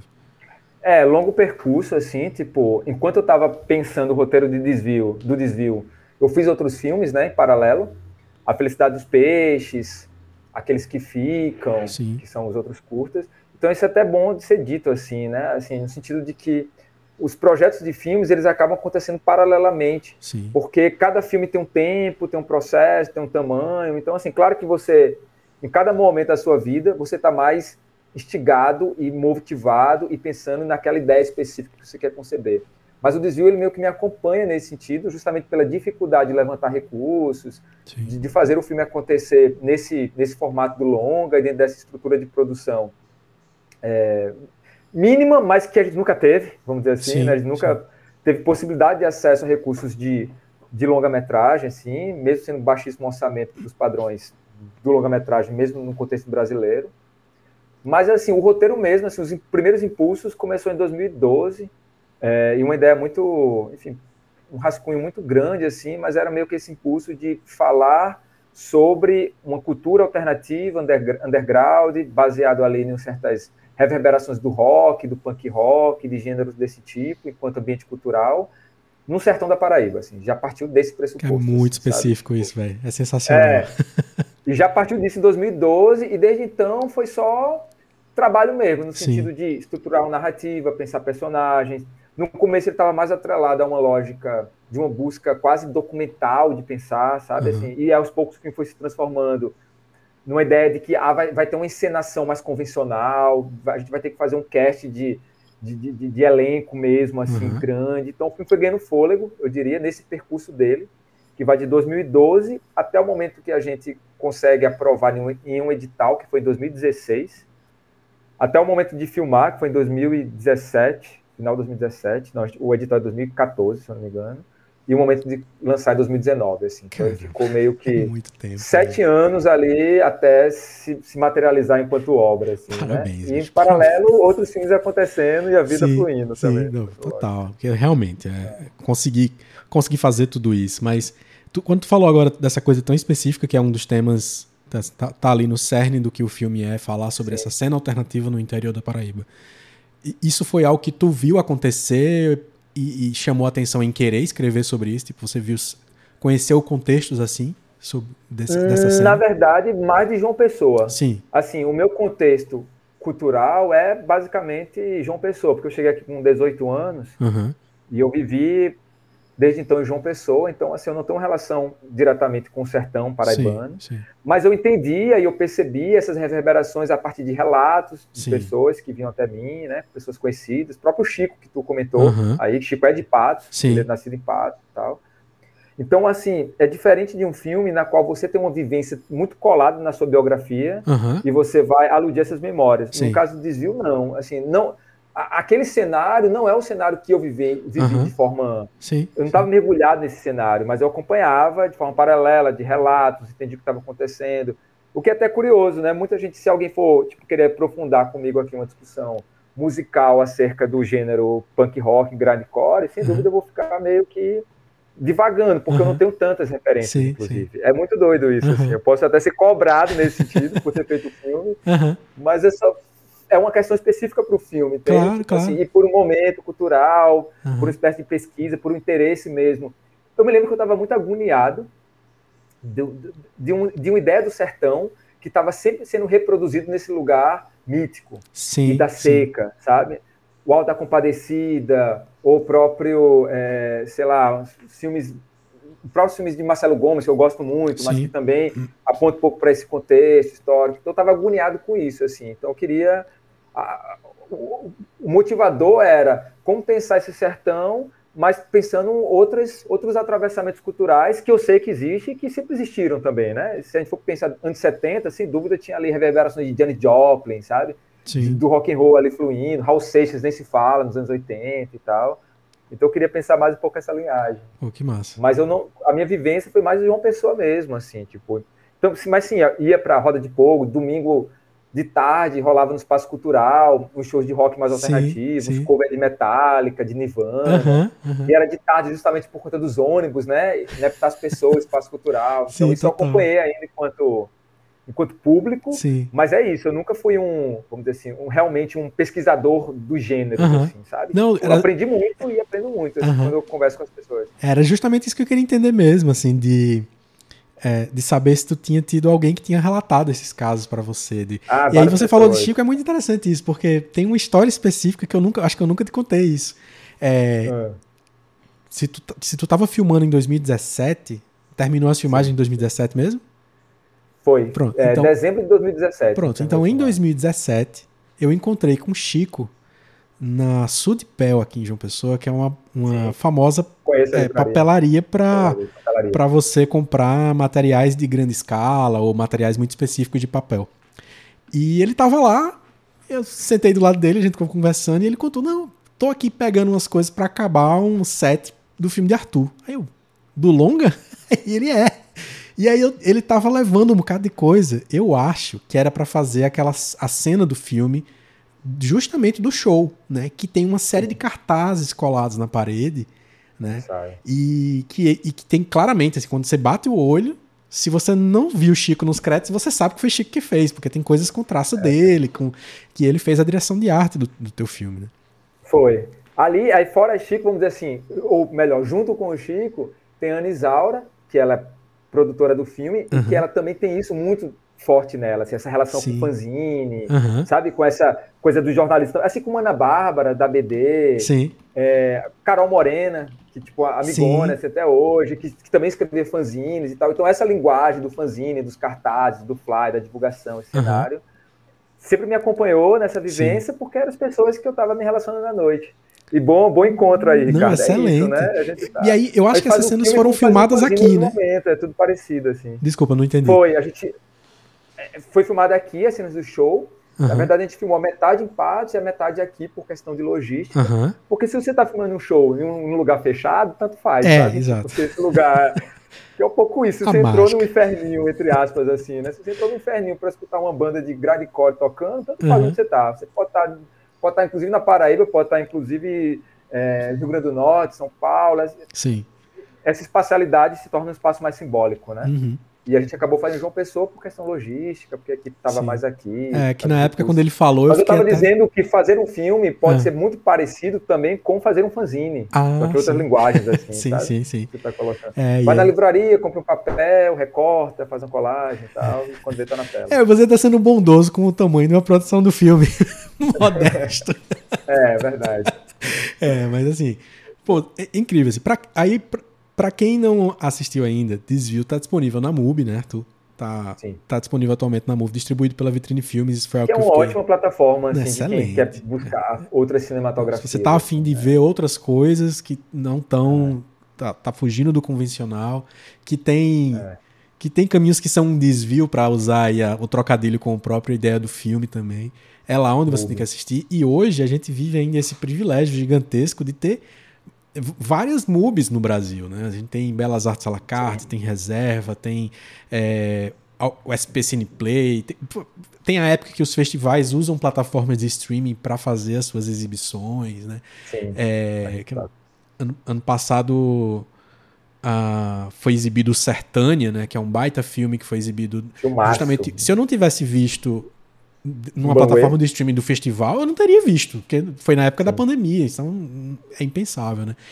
Mas além de estar na MUBI, Desvio vai ser exibido na televisão. Cara, eu fiquei muito feliz quando Eita, eu vi essa massa. notícia. eu fiquei muito feliz. Conta pra galera aí como é que vai ser. É, é, é coincidentemente, para quem cara. tá ouvindo, ainda na semana daqui do dia primeiro, é, a gente tá na semana em que ele tá sendo exibido na. Vai ser exibido na TV Cabo Branco afiliada à Globo aqui é, da Paraíba. Conta TV aí. Cabo Branco e TV Paraíba. Ah, vai ser exibido também. Ah, então para Paraíba toda praticamente. Para Paraíba toda, exatamente. TV Cabo Branco e TV Paraíba simultaneamente. É um projeto que está no seu primeiro, primeiro é, protótipo também, assim, uhum. na primeira temporada, você usou esse termo aí, que é Cine Paraíba, Sim. que é exibir filmes paraibanos sábado à noite, num horário ali meio do corujão, assim. Uhum. Então, até essa questão da cinefilia é bom nesse sentido, uhum. porque é bom e é ruim, porque não tem tanto público que vai poder ficar duas horas da madrugada assistindo filme, mas é bom porque eu cansei de ver filme no corujão também, sim, quando era pivete, e, e, e, fico no meu imaginário romântico aqui, cinéfilo, espero que algum... Algum, alguma piveta aí do, do, do, interior da Paraíba, aqui de João Pessoa mesmo, assim, de lugares. Tá doido, vai galera de pato se vê no cinema, bicho. Que galera de pato se vendo na televisão, né? Nossa. E aí, e aí teve até um dado irônico, que foi uma coincidência também, mas que no nosso caso é o primeiro filme dessa, dessa, desse projeto que está começando agora, assim, no Paraíba, que nesse mês de setembro vai acontecer todos os sábados. Não sei se vai ter segunda temporada ou como vai ser, é um protótipo. Mas que no nosso caso, por uma coincidência de agendas, vai ser justamente pós Rock in Rio. Então Sim, vai estar transmitindo Rock in Rio e aí na sequência desvio, que é, enfim, aí vai ter várias associações, uhum, sentido, inclusive, sim crítico ao que o rock se tornou, mas também no sentido melancólico sobre como que a gente está pensando esse cenário do rock longe desses grandes palcos, esse sim, grande glamour sim, e tal. Sim. Então acho que vai ser um link interessante, assim, sabe? Tipo, sair do Rock in Rio para quem tiver mais essa pilha, não sei qual vai ser o último show, e ver desvio. E aí é isso, televisão passando aí, canal aberto, né? O que é realmente algo massa. E é um projeto que já existia, já existe em Pernambuco. Sim, sim. É... Eu lembro que eu vi Kleber Mendonça divulgando que, que que os filmes dele iam passar no, na programação é, da, da Globo Em Recife. Pernambuco já existe um projeto similar e eu acho que a vontade aqui de uma produtora da TV Cabo Branco, que é a Isabel, foi de pensar como é que a gente poderia mover os públicos de, da Paraíba com esse projeto. E ela, Lúcio Vilar fez a curadoria do Festival Aruanda. Uhum. E aí convidou Desvio, que ganhou vários prêmios no Festival Aruanda. Então, uhum. creio que seja um filme que ele gosta muito, assim. Então, a curadoria foi meio por ele, assim, assim a indicação. Sim. E é isso, instigado aí para sábado, duas da madrugada, tá, sensacional. tá vendo. Nesse sábado, então, dia aí. 3 de setembro, depois do Rock in Rio, que aí não dá para dar precisão exata do é. horário que acaba, porque o festival pode ter seus, suas variações. Mas na madrugada de sábado para domingo vai ser exibido Desvio, nesse dia 3. Depois, no dia 10, vai ser exibido Estrangeiro, de Edson Lemos Acatoy. E dia 17, Rebento, de André Moraes, que também esteve no Festcine. JP. E para terminar essa temporada do, de setembro, no dia 24, é Beiço de Estrada do saudoso Eliezer Rolim. Né?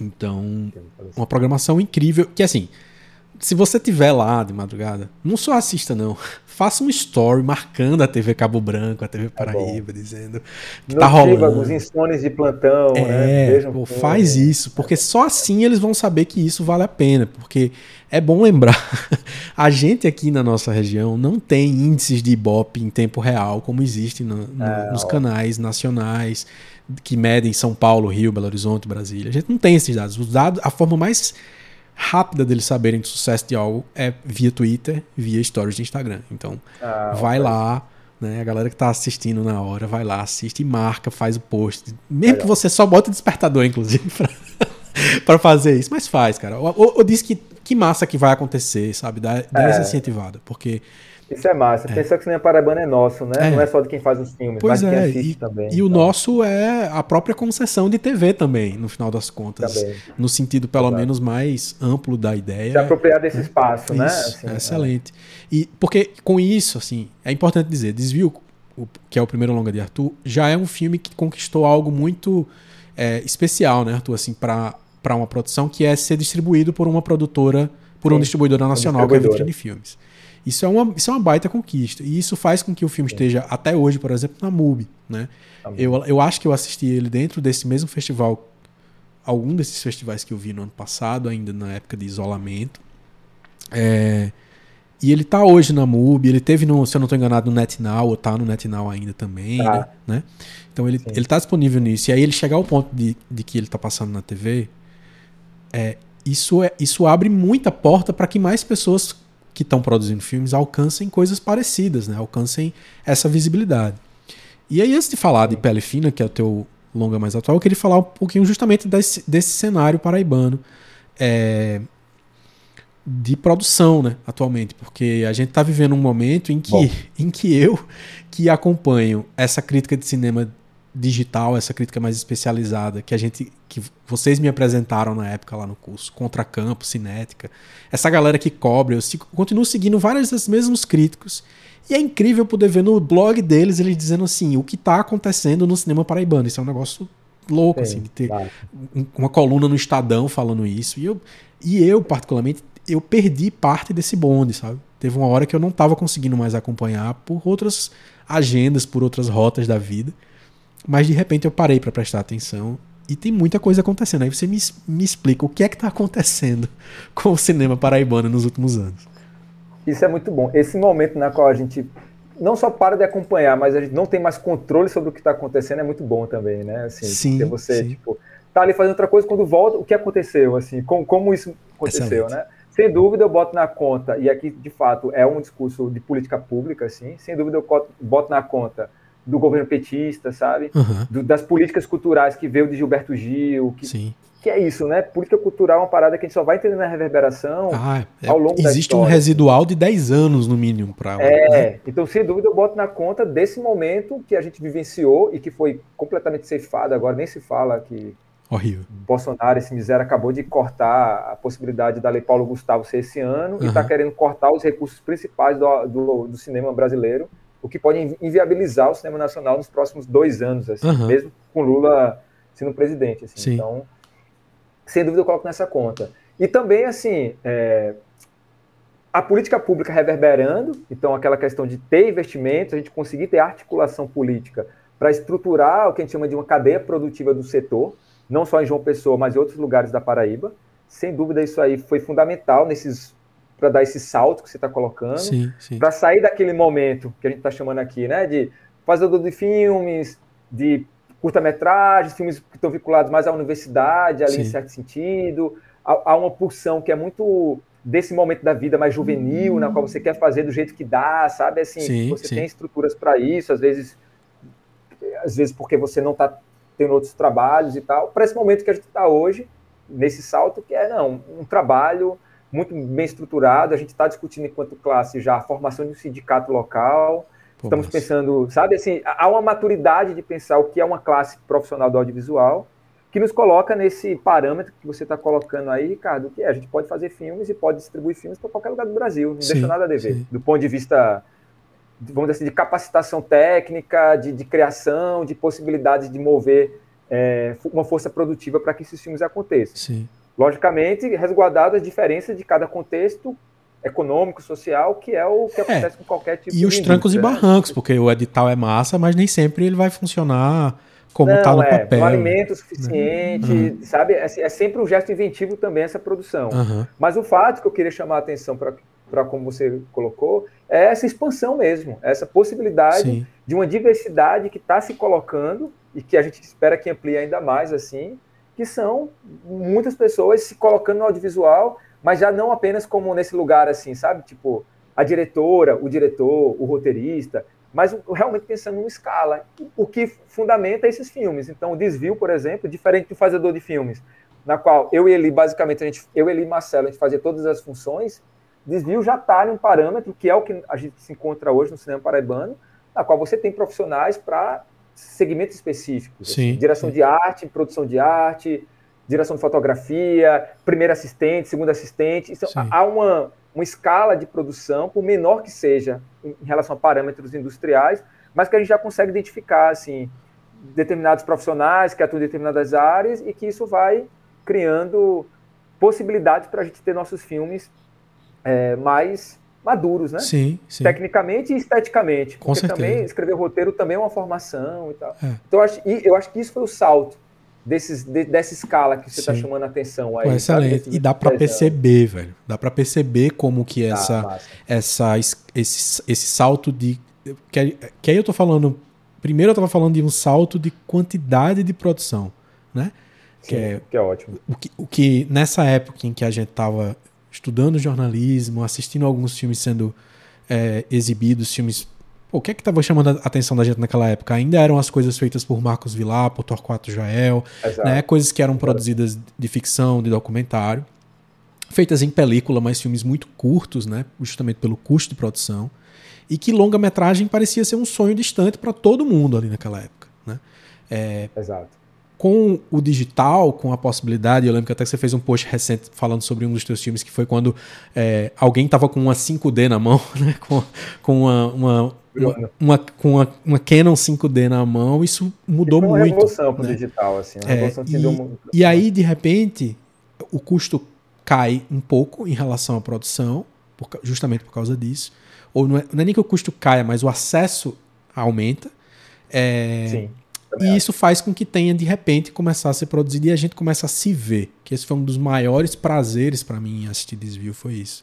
É, Massa. que meu texto, meu texto no blog, no Diversitar, fala, começa falando disso e, e eu acho que assim é, é o essencial assim. É, desvio representa para uma juventude pessoense, paraibana, é, esse esse se ver no cinema e mais do que só o se ver no sentido geográfico, de, de ver pessoas que você conhece que estão fazendo um longa que está repercutindo nacionalmente, mas aí mais especificamente do tema do filme, do, do, do ver o tema específico, o tema marginal, Sim. o tema que está à margem do que geralmente vai ser falado. E aí é uma felicidade massa poder ver isso na televisão, assim. Mas quais são, assim, tipo, três filmes que tu, teus- são teus preferidos dessa temporada, mesmo que não sejam filmes que você tenha fosse colocar na sua lista de preferidos, tá? Não é nesse sentido, não. Mas assim, filmes que você Dessa acha que são legais a galera conhecer dessa temporada recente do cinema paraibano. Dessa temporada recente, Sim. ah, sem dúvida, Só Alegria, de Tavinho Teixeira. Sim. Tô até com um quadro ali do Batiguano, que é o filme anterior Sim, de o Tavinho anterior. Teixeira. Uhum. É, mas é- recomendaria até os dois, assim, mas Só Alegria tem uma. Inclusive é um filme, assim, uma referência para um, pra o cinema nacional, assim. Você vai qualquer, qualquer contexto. É incrível aqui, a repercussão festival, dele. É, a repercussão dele é um filme muito inventivo, muito anárquico na sua produção, na sua postura política, sabe? Então eu acho que é um filme instigante, assim, sabe? Que tá, Sim. sai um pouco desse dessa narrativa mais convencional, sabe? Dessa estrutura dramatúrgica mais padronizada Sim. e nos coloca ali diante de, de, de um filme mais inventivo, assim, que remete ao cinema marginal brasileiro, que remete a algumas referências Sim, dos anos sim. 70, Total. Tropicália, sabe?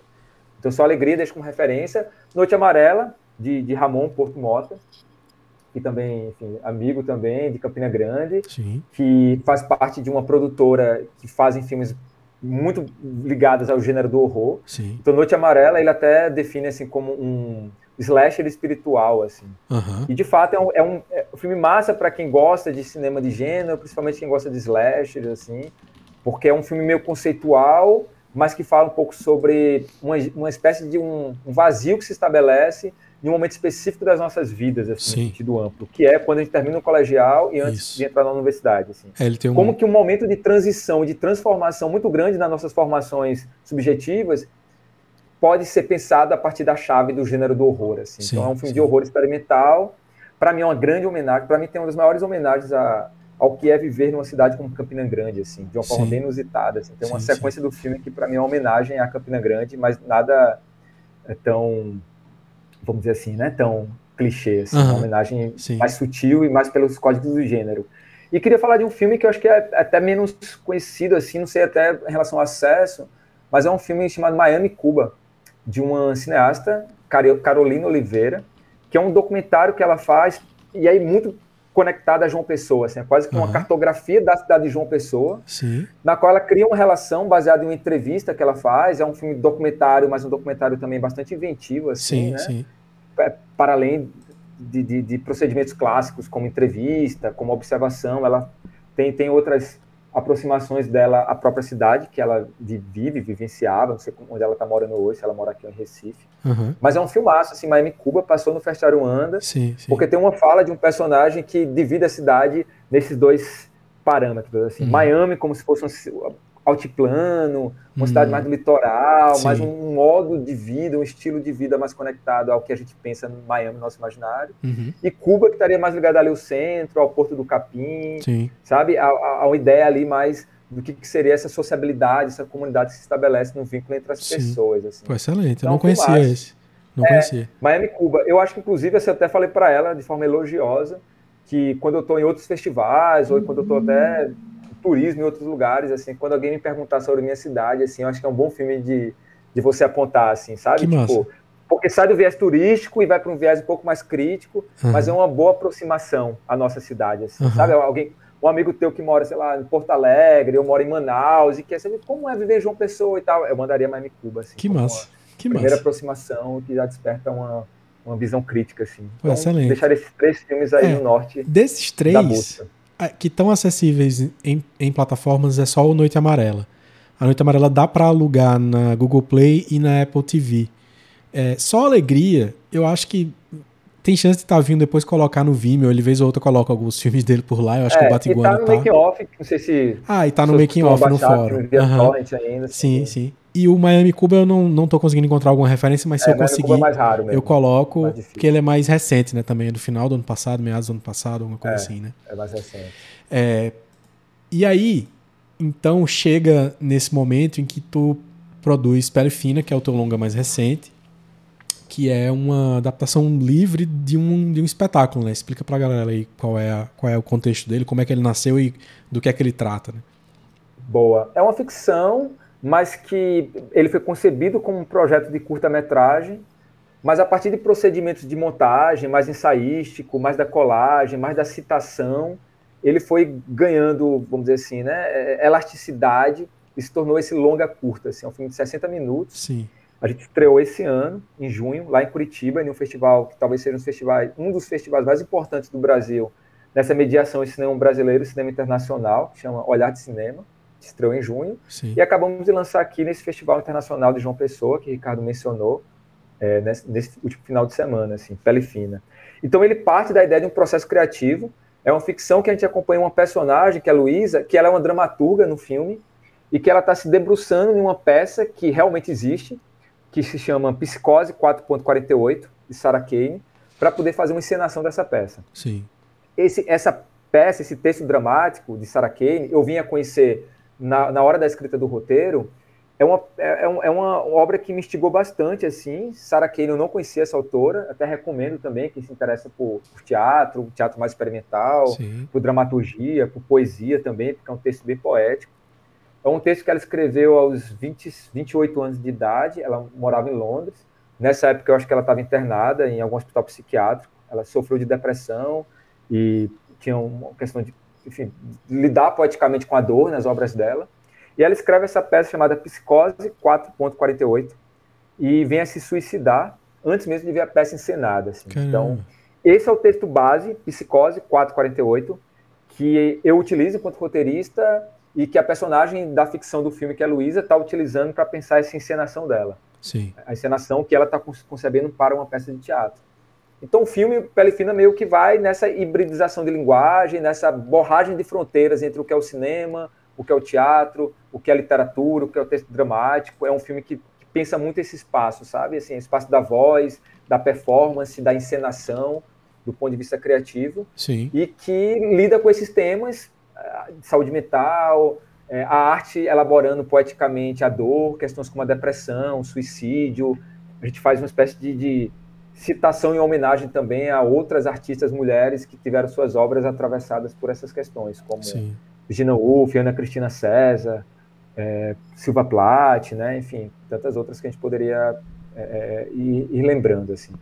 então é esse filme, Palestina. Que massa. E, e, aí ele foi premiado no, no festival, no Festival Internacional de uma Pessoa, né? Como melhor filme paraibano, um prêmio da, acho que da SPCine, não foi isso? Oferecido. É, Cineplay, ele meio que adqui, vai adquirir o filme para uhum. deixar um ano na plataforma, Nossa. então é um prêmio de aquisição, para a gente uhum. é bem interessante, porque a gente já tem uma janela sim, possível sim. de exibição e tem um retorno comercial também. Uhum. É, e ele, ele durante, a, durante o festival, ele estava disponível no Belas Artes à la carte, é, foi uma forma, foi, foi como eu assisti, inclusive, também, porque eu Mas... adoeci durante, eu tinha viajado, voltei na segunda-feira no almoço pior do que estava durante a viagem de doente, não consegui ir para as programações do festival, mas ele foi exibido no sábado, né? Depois foi reexibido no domingo pelo sucesso das sessões e venceu depois esse prêmio.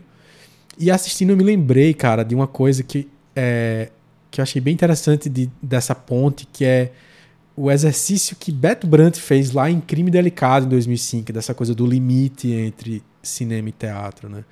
É, vai ter vários momentos que você assistindo ao, ao filme O Pele Fina, você vai viver um estranhamento necessário para essa nessa narrativa, que é você não saber mais se eles estão ensaiando o espetáculo que ela está escrevendo, se essa sensação constante de, de limites Bom. borrados, como tu falou assim, né? E, e isso vai vai se construindo de um jeito muito é, fluido durante o filme mesmo, né? Acho que ah, massa. tá muito tá, é muito evidente isso nele. E eu, eu ficava pensando, pô, mas por que, que Arthur fez um filme é um longa tão curto, né, entre aspas assim, né, 60 minutos e tal. Mas você sente que ele tem justamente esse andamento também na montagem, acaba mesmo que tenha elementos que só poderiam ser cinema, né, de uhum. montagem uhum. principalmente. É, mas ele tem essa coisa do tempo do teatro também, do andamento de, de teatro, que é um me, me fez lembrar também justamente o livro de Tiago Germano, que aí é uma leitura super recente, O que Pesa no Norte, o livro que Tiago Ger ah, Germano lançou recentemente, que ele, o personagem dele é um, os personagens giram em torno de, da ideia de teatro, um personagem que está hum, desaparecido e tal. E o jeito como ele escreve em vários momentos tem essa intenção de ser como se fosse o descritivo, né? O roteiro, o, o texto dramatúrgico, né? O texto da peça. Ah, e, e no, no teu filme a, a personagem está o tempo todo exercitando isso e aí vai se, se borrando, né? Vai começando a... É. Vai, como se ela tivesse continuando o exercício do texto de teatro falado. É, só que você está vendo um Sim. filme, não uma peça, no final das contas. Então. É. É, só que aí o que eu te pergunto é, é, uma, é, um, é uma virada. É, mesmo que eu, eu, eu conheça no, nos, teus, nos teus filmes, nos teus curtas, sempre um desejo de experimentar, de testar formatos, de testar é, diferentes jeitos de contar essas histórias. Mas de desvio para pele fina existe uma diferença estrutural, né? Assim, na forma. E o que é que, como é que tu enxerga Sim. esses momentos diferentes dos dois filmes, assim? Não, total, cara. É muito diferente, realmente, assim. Sem dúvida, Pele Fina é o momento na qual eu estou mais próximo às minhas referências de cinema mais experimental, uhum. desse cinema que que busca essa articulação entre outras linguagens, assim. Tipo o quê? Conta aí pra gente, que é isso que a gente quer ouvir é, aqui. então, inclusive em relação ao clube do filme preferido, assim, né? Uhum. Dizer, o começo do filme, ele é uma coxa de retalho com referência de outros filmes, sim, assim, né? Sim. Então, assim, é, eu uso o procedimento da citação já para ambientar os espectadores sobre quais filmes, qual é a linhagem de cinema que eu estou dialogando. Por exemplo, tem Maya Deren, que é uma cineasta francesa, é, vinculada ao movimento surrealista no cinema, com um filme chamado Tramas do Entardecer, que é um filmaço, bota no YouTube, assim, um filme referência, assim, para pensar surrealismo no cinema, Tramas Sim. do Entardecer, e tem lá uma citaçãozinha dela. Tem um trechinho também de O Espelho, de Tarkovsky, que é uma referência enorme, assim, no sentido de um cinema onírico, né? Um Sim. cinema que está trabalhando ali com camadas do tempo e variações que estão se reverberando em eco e forte de uma lógica linear. Então a gente já aponta ali também como uma referência desse cinema experimental. A gente começa, o primeiro plano do filme é de um cineasta brasileiro chamado Luiz Rosenberg. O nome do filme é Imagens. Então tem tudo a ver com o que a gente tem falado. É um filme que ele fez nos anos 70, na qual só tinha imagens, não tinha som. Então era um filme mudo na sua essência, assim, é um filme uhum. hiper experimental. Luiz Rosenberg é um cineasta vinculado ao movimento marginal, né, ao movimento de cinema de invenção, como Sim. também é chamado como queira. Assim. Então é uma citação a ele também, Luiz Rosenberg, também veio a falecer recentemente. Então eu estou lidando com essa linhagem, sabe? Assim, buscando, tateando esses procedimentos desse cinema experimental. usa imagens de fotografia, material de arquivos pessoais, assim. É, é pensar essa hibridização da fronteira na própria relação do que essa narrativa que está se dissolvendo aos nossos olhos, assim, sim, né? A narrativa sim. ela não está se constituindo numa lógica mais aristotélica, vamos dizer assim, mas ela está buscando uma outra fricção de sentido, assim, por mais que a gente possa encontrar uma, uma linhagem dramatúrgica ali mais firme, assim. Sim, o que é muito diferente do desvio, na qual o nosso interesse era uma lógica linear, narrativa, uma imersão mais emocional nas situações do que necessariamente essa discussão mais conceitual. Sim. Pele Fina eu acho que vai um pouco mais para esse lugar, assim, sabe? Tipo, é, é, um filme que é um filme de ficção nessa fronteira com o experimentalismo das linguagens, que está pensando ali a construção de sensações, mas muito vinculado a um tipo de cinema um pouco mais conceitual, mais vanguardista, mais vinculado ali a uma busca por linguagem, assim sim, mesmo, né? Sim. Assim como que aí tem a ver com essa discussão enorme, assim, né, de como representar a loucura, que é justamente a, é, é, a, dificuldade de estruturar na linguagem um pensamento, né? O que é a loucura? A dificuldade de se estruturar numa linguagem que a gente possa conceber como uma norma, uma forma de pensar, uma forma de agir. Então, é, é por isso que o filme me leva para essas outras questões, sabe? Eu, eu, eu sinto isso assim, Ricardo, comigo. Uhum. A cada filme são os filmes, os temas e aquilo que está acontecendo naquele, naquela busca que vai me levando para que linguagem, que procedimentos eu vou estar tá pensando para esse filme específico. Então, Pele Fina meio que foi se Sim. construindo nessa trajetória. Que Não é algo consciente, assim, sabe? Vou sair uhum. do desvio, vou para um filme mais experimental e tal. Sim. Ele vai acontecendo claro, nesse claro. rolê. Assim, a, a, a, narrativa vai pedindo as suas é. referências, as suas formas, os personagens vão pedindo, né? Do jeito como a gente vai. Porque tudo começa na escrita no final das contas, né? Então, nessa escrita vão, vão surgindo essas demandas, né? É, mas o que é que tu estava assistindo na época que estava escrevendo, pensando nas primeiras produções de, de desvio? Pensando no desvio nesse sentido? É, o, que é, quais eram os filmes que estavam te ajudando a pensar essa tá. forma? O que é que estava sendo referência para tu naquela no caso época? de desvio, no caso de desvio, com certeza é, O Selvagem da Motocicleta, Ford Coppola, Lectaoi, que é um filme mexicano, não sei qual é o ano dele, esqueci o nome do diretor. Lectaoi, é, 25 Watts, um filme uruguaio, acho que tu deve ter visto 25 Watts. Esse não. Né, é, um filme, é do mesmo cineasta do Whisky, que é Juan Pablo Stoll. Recomendo muito esse filme, 25 Watts, assim. Eu tava, eu tava muito ligado a esses filmes que remete muito ali também a Linklater, tá? os primeiros filmes de Linklater, Richard Linklater, uhum. Subúrbia. São filmes que, de alguma forma, o que me alimentou muito desvio eram esses filmes que, de alguma forma, alimentavam um pouco um olhar do que era uma certa fase juvenil em contextos mais suburbanos, interior, uhum. fora desses grandes centros hegemônicos. Assim. Sim, então, esses sim. filmes estavam muito fortes na minha cabeça. Jim Jarmusch, primeiro filme de Jim Jarmusch, hum, assim, é, é para mim uma referência fortíssima, que é o Feras Permanente. Feras Permanente foi uma referência forte, assim. Caramba. E em contraponto, em relação também, eu, eu chamei a atenção para Francis Ford Coppola, mas também pensando nos filmes hollywoodianos de um período mais clássico, assim, tipo Juventude Transviada. Ah, sim, assim, sim. É, Pô, o Selvagem, Nicolas Ray, é. Marlon Brando. É, Juventude Transviada era uma referência, assim, enquanto a construção de uma mitologia em torno do que é um personagem desviante, o que é um marginal, sabe? Uhum. Mas não o desviante, mas dentro da lógica da ficção, assim, né? Sim. Vamos dizer assim, o marginal, mas dentro da lógica desse imaginário cinéfilo. Uhum. Então eu estava muito investigando esses filmes e esse imaginário quando eu fui concebendo o desvio, assim, sabe? O que, que é essa ideia da subversão, do marginal, do distoante, do, da própria ideia de um, enfim, de um descentramento, assim, né, de modos de vida alternativo, assim, e como que o cinema estava trazendo isso, assim. Então era um pouco isso que eu estava investigando. Massa, que massa. E, e, quando, tu, quando tu vai fazer essa produção e tu tá assistindo essas coisas, tu, é, esse processo de ver os filmes para ajudar a construir as ideias, a escrever e tudo mais, ele é é mais solto ou tu chega a fazer, tipo assim, pô, eu tô precisando pensar uma cena que é uma discussão dessa forma e eu acho que nesse filme tem isso e tu vai rever a cena, tu gosta de fazer isso ou não? Gosto, as duas coisas.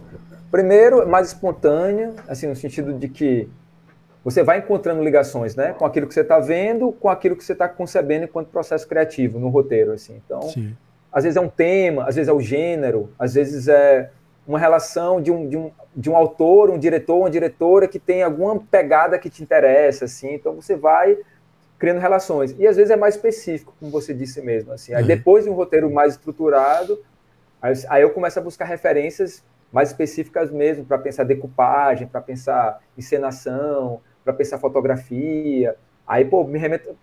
Eu acho que tem um clima esse filme que remete aquele filme que está aqui na minha memória, então vou lá revisitar, até para ver se é isso mesmo, se Sim. não é, sabe? Então, uhum. assim, as duas coisas, assim. Há essa relação mais espontânea, que é essa ligação que a gente está construindo entre o que a gente está vendo e o que a gente está concebendo enquanto processo criativo, e depois essa relação mais consciente, que é do trabalho mesmo, da referência, da ligação, até porque no processo de filme, diferente da literatura, logicamente, assim, que é um processo que costuma ser mais solitário, você tem que falar muito para as pessoas sobre o que você está pensando uhum. antes de realizar.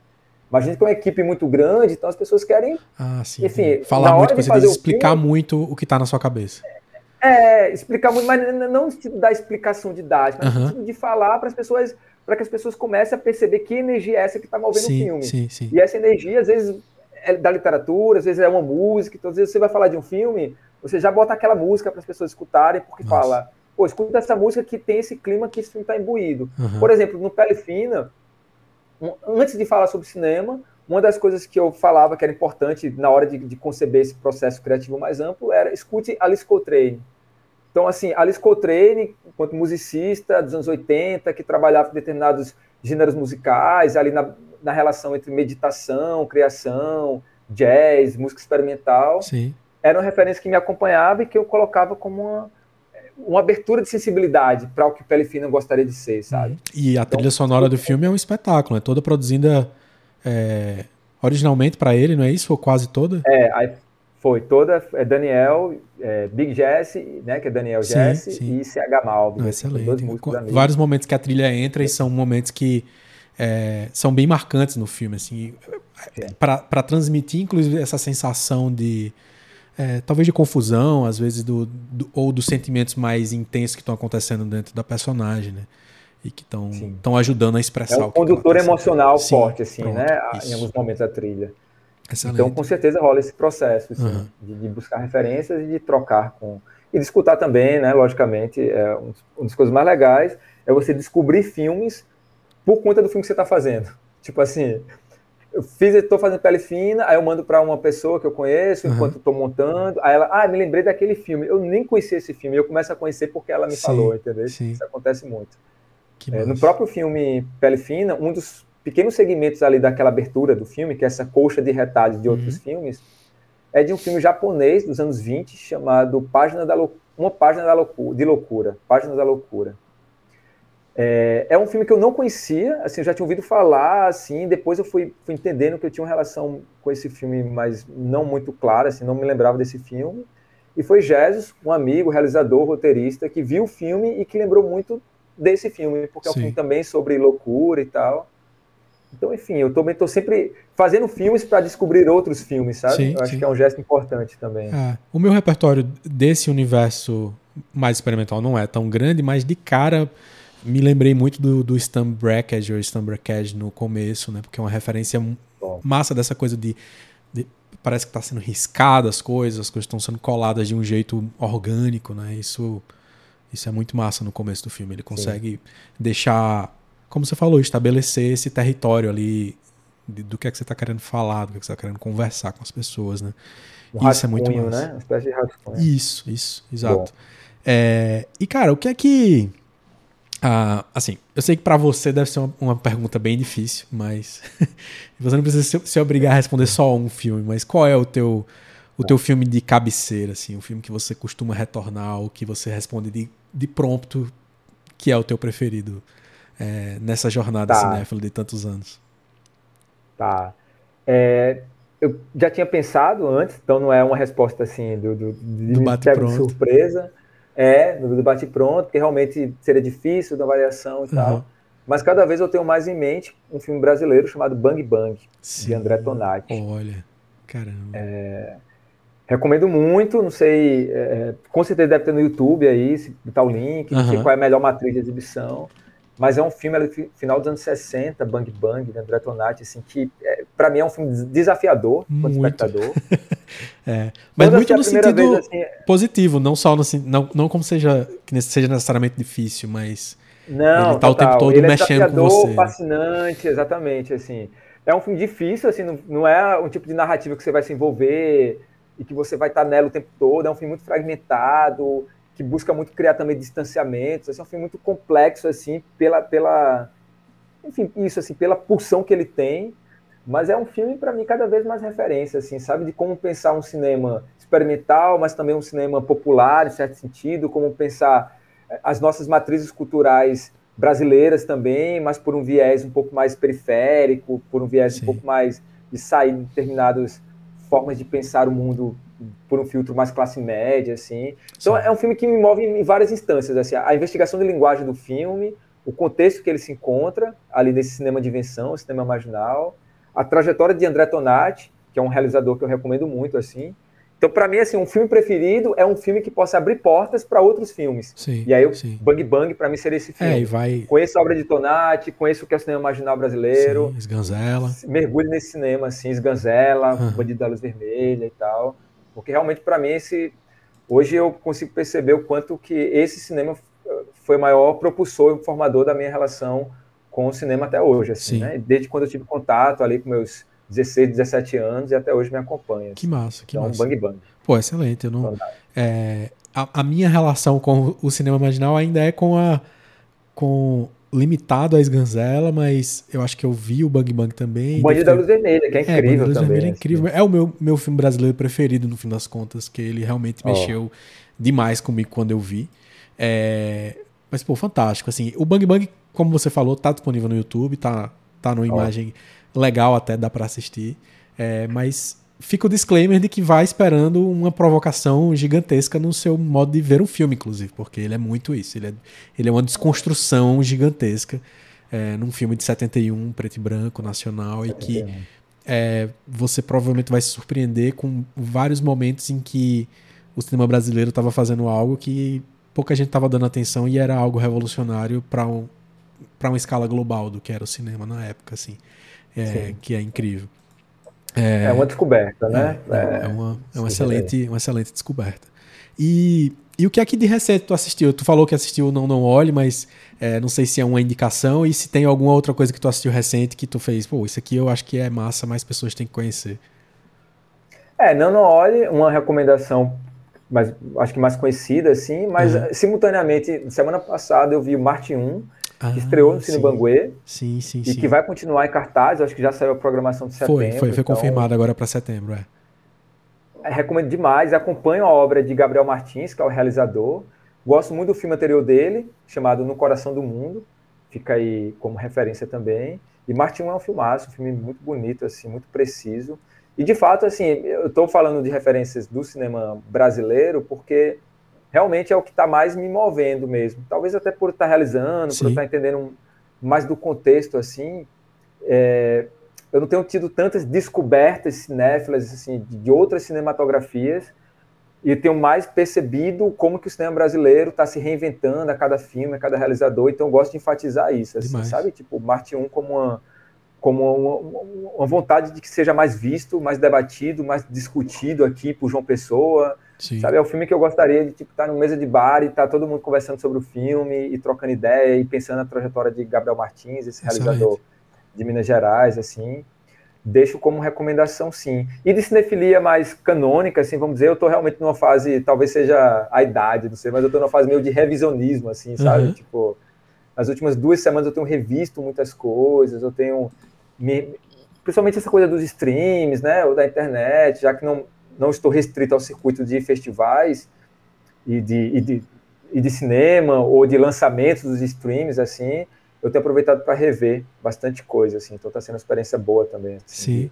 Me recolocar diante desses filmes. E qual foi o mais recente que tu assistiu e que reviu e, tu, tu e falou, pronto, tu, tu comentou de, do Clint Eastwood, uhum. então o mais recente mesmo que eu vi antes de ontem foi As Pontes do Madison. Ah, assim, olha aí foi super visto na época, sim, 90. Sim, sim. Eu, eu nunca tinha visto, sabia? Aí eu vi há meses.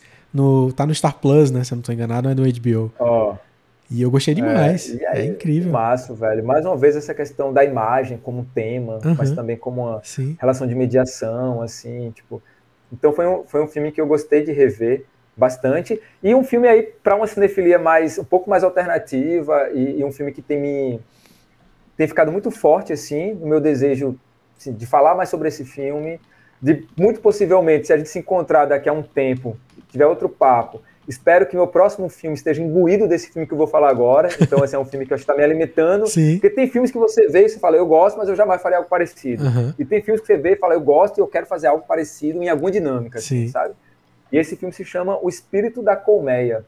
É um filme de Oh, 1977, de Victor Eris, espanhol.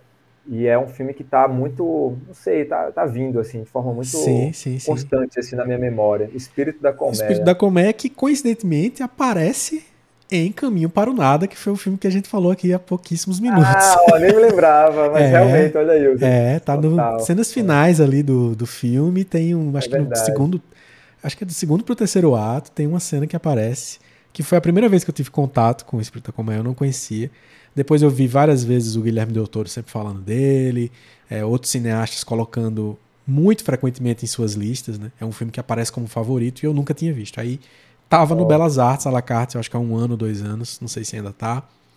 E eu fui ver e é realmente surpreendente, assim, porque ele é uma espécie de ah, cinema paradiso espanhol com toques de fantasia e guerra civil espanhola, ou seja, uma coisa, É isso, é, velho. uma Boa coisa definição. incrível, é assim, isso. é, é um, um caminho of age com guerra, com cenário político, é uma coisa, sei lá, uma boa ponte com ele talvez seja o ano que meus pais saíram de férias, nesse sentido do jovem Ah, sim, legal. né, percebendo A ditadura militar, né? ditadura, Inclusive, é, né? Um contexto assim bem, bem massa. Mas que interessante que ele tá sendo uma inspiração para próximas coisas, então assim, né? De que É, pois de é. algum- o espírito dele. até me esquecido, Caminho para o Nada, eu já vou ter que voltar para o é, Caminho para o Nada. vai, Tá vai. vendo? Eu tô doido pra revisão rever, inclusive. para, né? Esse filme ele me pegou demais. Caminho para nada quando eu vi, eu Vou fiquei rever Caminho para o louco, Nada. louco. É, pô, excelente, excelente. Então, muitas, muitas boas referências sobre quais filmes que ajudaram a construir os filmes de alguma forma. É, Anotei tudo aqui, vou colocar na descrição do episódio. Vai estar tanto disponível no Spotify como vai estar disponível no, no YouTube. Eu sempre coloco a lista completa das coisas que tu foi citando. E, e eu acho que, Ah, tem legal. que tem que relembrar aqui, porque aí eu, eu, eu também costumo dar as minhas dicas no final. É, eu não sei Legal. se eu já tinha falado recentemente do. É, eu, não, eu tava devendo ver o A Troca do Clint Eastwood com a Angelina Jolie. E ele tá disponível, eu acho que na Netflix já faz muito tempo que ele tá lá. Eu não tinha visto. E eu vi é, dia 20, semana passada, semana retrasada. Mas eu não, eu não sei se eu falei no episódio passado. Fiquei muito surpreso, é um baita filme. E ele tem essa ponte com a questão da, da ideia de loucura da mulher, só que mostrando como era terrível o tratamento né, nos, nos hospitais psiquiátricos é, no- na primeira metade do século XX. É, que inclusive deixo aqui a ponte para fazer o rápido, a rápida recado do Clube do Filme Preferido, que na semana que vem a gente vai falar sobre isso aqui, só que num outro aspecto. A gente vai falar com, vai conversar com o Antônio Checheneschi, que é um autor brasileiro é, publicado pela Companhia das Letras, cujo último livro, Arthur, mais recente dele, se chama Uma Tristeza Infinita, que é uma história que se passa no pós-guerra, é, no interior da Suíça, em que um médico francês psiquiatra é, vai trabalhar num hospital psiquiátrico no interior da Suíça. E aí ele Ótimo. vai pensar, o, o livro vai pensar bastante sobre essa é, ideia de psiquiatria nessa época, no pós-guerra, as demandas da psiquiatria, como foram mudando, a ideia das primeiras medicações. Só que é, Chechenesky é um, um super cinéfilo. O livro dele anterior, o F, é a história de uma assassina contratada, uma assassina brasileira contratada para matar Orson Welles. E então é uma, é uma leitura bem interessante. Que a gente vai falar muito sobre filmes, então, sobre os livros dele, sobre os filmes na semana que vem. Mas o, o- a troca, o Changeling, é bem legal, vale a pena assistir. É, e a minha segunda dica é você assistir, obviamente, Desvio é, na TV Cabo Branco, na TV Paraíba, nesse final de semana, no sábado para o domingo. É, e assim que você tiver a oportunidade, assistir Pele Fina, que é, deve entrar nos catálogos de streaming e está passando em outros festivais ao longo dos próximos meses, porque a jornada dele está começando só agora, né? O filme Isso. que começa nos festivais vai passar alguns meses percorrendo outros festivais, né? A tu tá esperando aí as, as respostas de outros Sim. festivais. E então, se, se passar na sua cidade, não perca a oportunidade de assistir. E, e é isso. E Arthur, dá pra te seguir no Instagram, né, cara? Arroba Isso. arturlins.01, é isso? Ponto É, 01, exatamente. ponto 01. E acompanhar, porque Arthur atualiza postando sempre as novidades sobre suas produções. É, eu acompanhava no Facebook já algumas coisas do, dos bastidores de, de, da produção de desvio e tal, então isso é bem legal. E acompanhar. É, o, o, até porque seguir o Instagram dele é também uma forma de você acompanhar outras coisas que estão sendo produzidas e lançadas por aqui. Porque você está próximo de toda essa galera que está produzindo, que está é, fazendo outros filmes junto. Então, é isso. Eventualmente divulgar uma ação, um isso. filme que está em exibição, que está na plataforma, com certeza. Pô, excelente.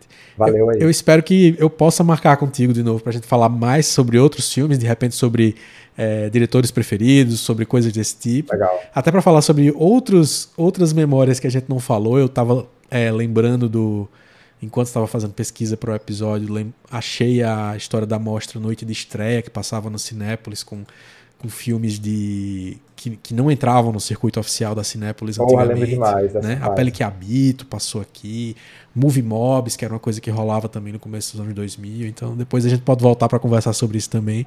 Mas Boa. obrigado por ter participado do papo. É excelente a gente poder voltar a se falar nesse contexto aqui. E sucesso ah. para os novos filmes. Né? Agradecer aqui o espaço, Ricardo, para esse momento de troca. A gente se se reencontrando aí, Isso. depois de muito tempo sem se falar sobre cinema, colocando nossas referências, é sempre um prazer falar sobre os filmes, falar sobre meus filmes, mas também pensar é, essas outras referências que acabam vindo à tona nas conversas, sim, sim. né? Filmes Não, que a gente nem, nem levava em consideração, de repente aparece, assim. É. Então, um grande prazer mesmo aí de fazer parte desse, desse podcast. Prazer, velho. Prazer meu. Obrigado pra galera que estava por aqui, o Júlio, a Andressa, todo mundo que foi Agradeço deixando seus comentários. E aproveitem é, para sempre ajudar a gente compartilhando o meu clube do filme preferido. Então mande para a galera, mande o, os episódios no Spotify, que no Spotify você pode assistir a versão em vídeo também. É, e é isso. Se inscreva no canal se você não está inscrito, oh, deixe seu like. É isso, valeu. Só Arthur. reforçando aí o convite ah, para desvio, para meus outros filmes. E quem se instigar aí de querer trocar uma ideia no bate-papo no Instagram, fica à vontade, adoro ter esses retornos e essas trocas aí. Excelente, então, muito é. bom. Corre lá então para seguir e trocar uma ideia. Nada melhor. Valeu, Arthur. Um abraço pra galera, um abraço pra você. Valeu, Ricardo. Boa noite, cara. Até mais. Abração.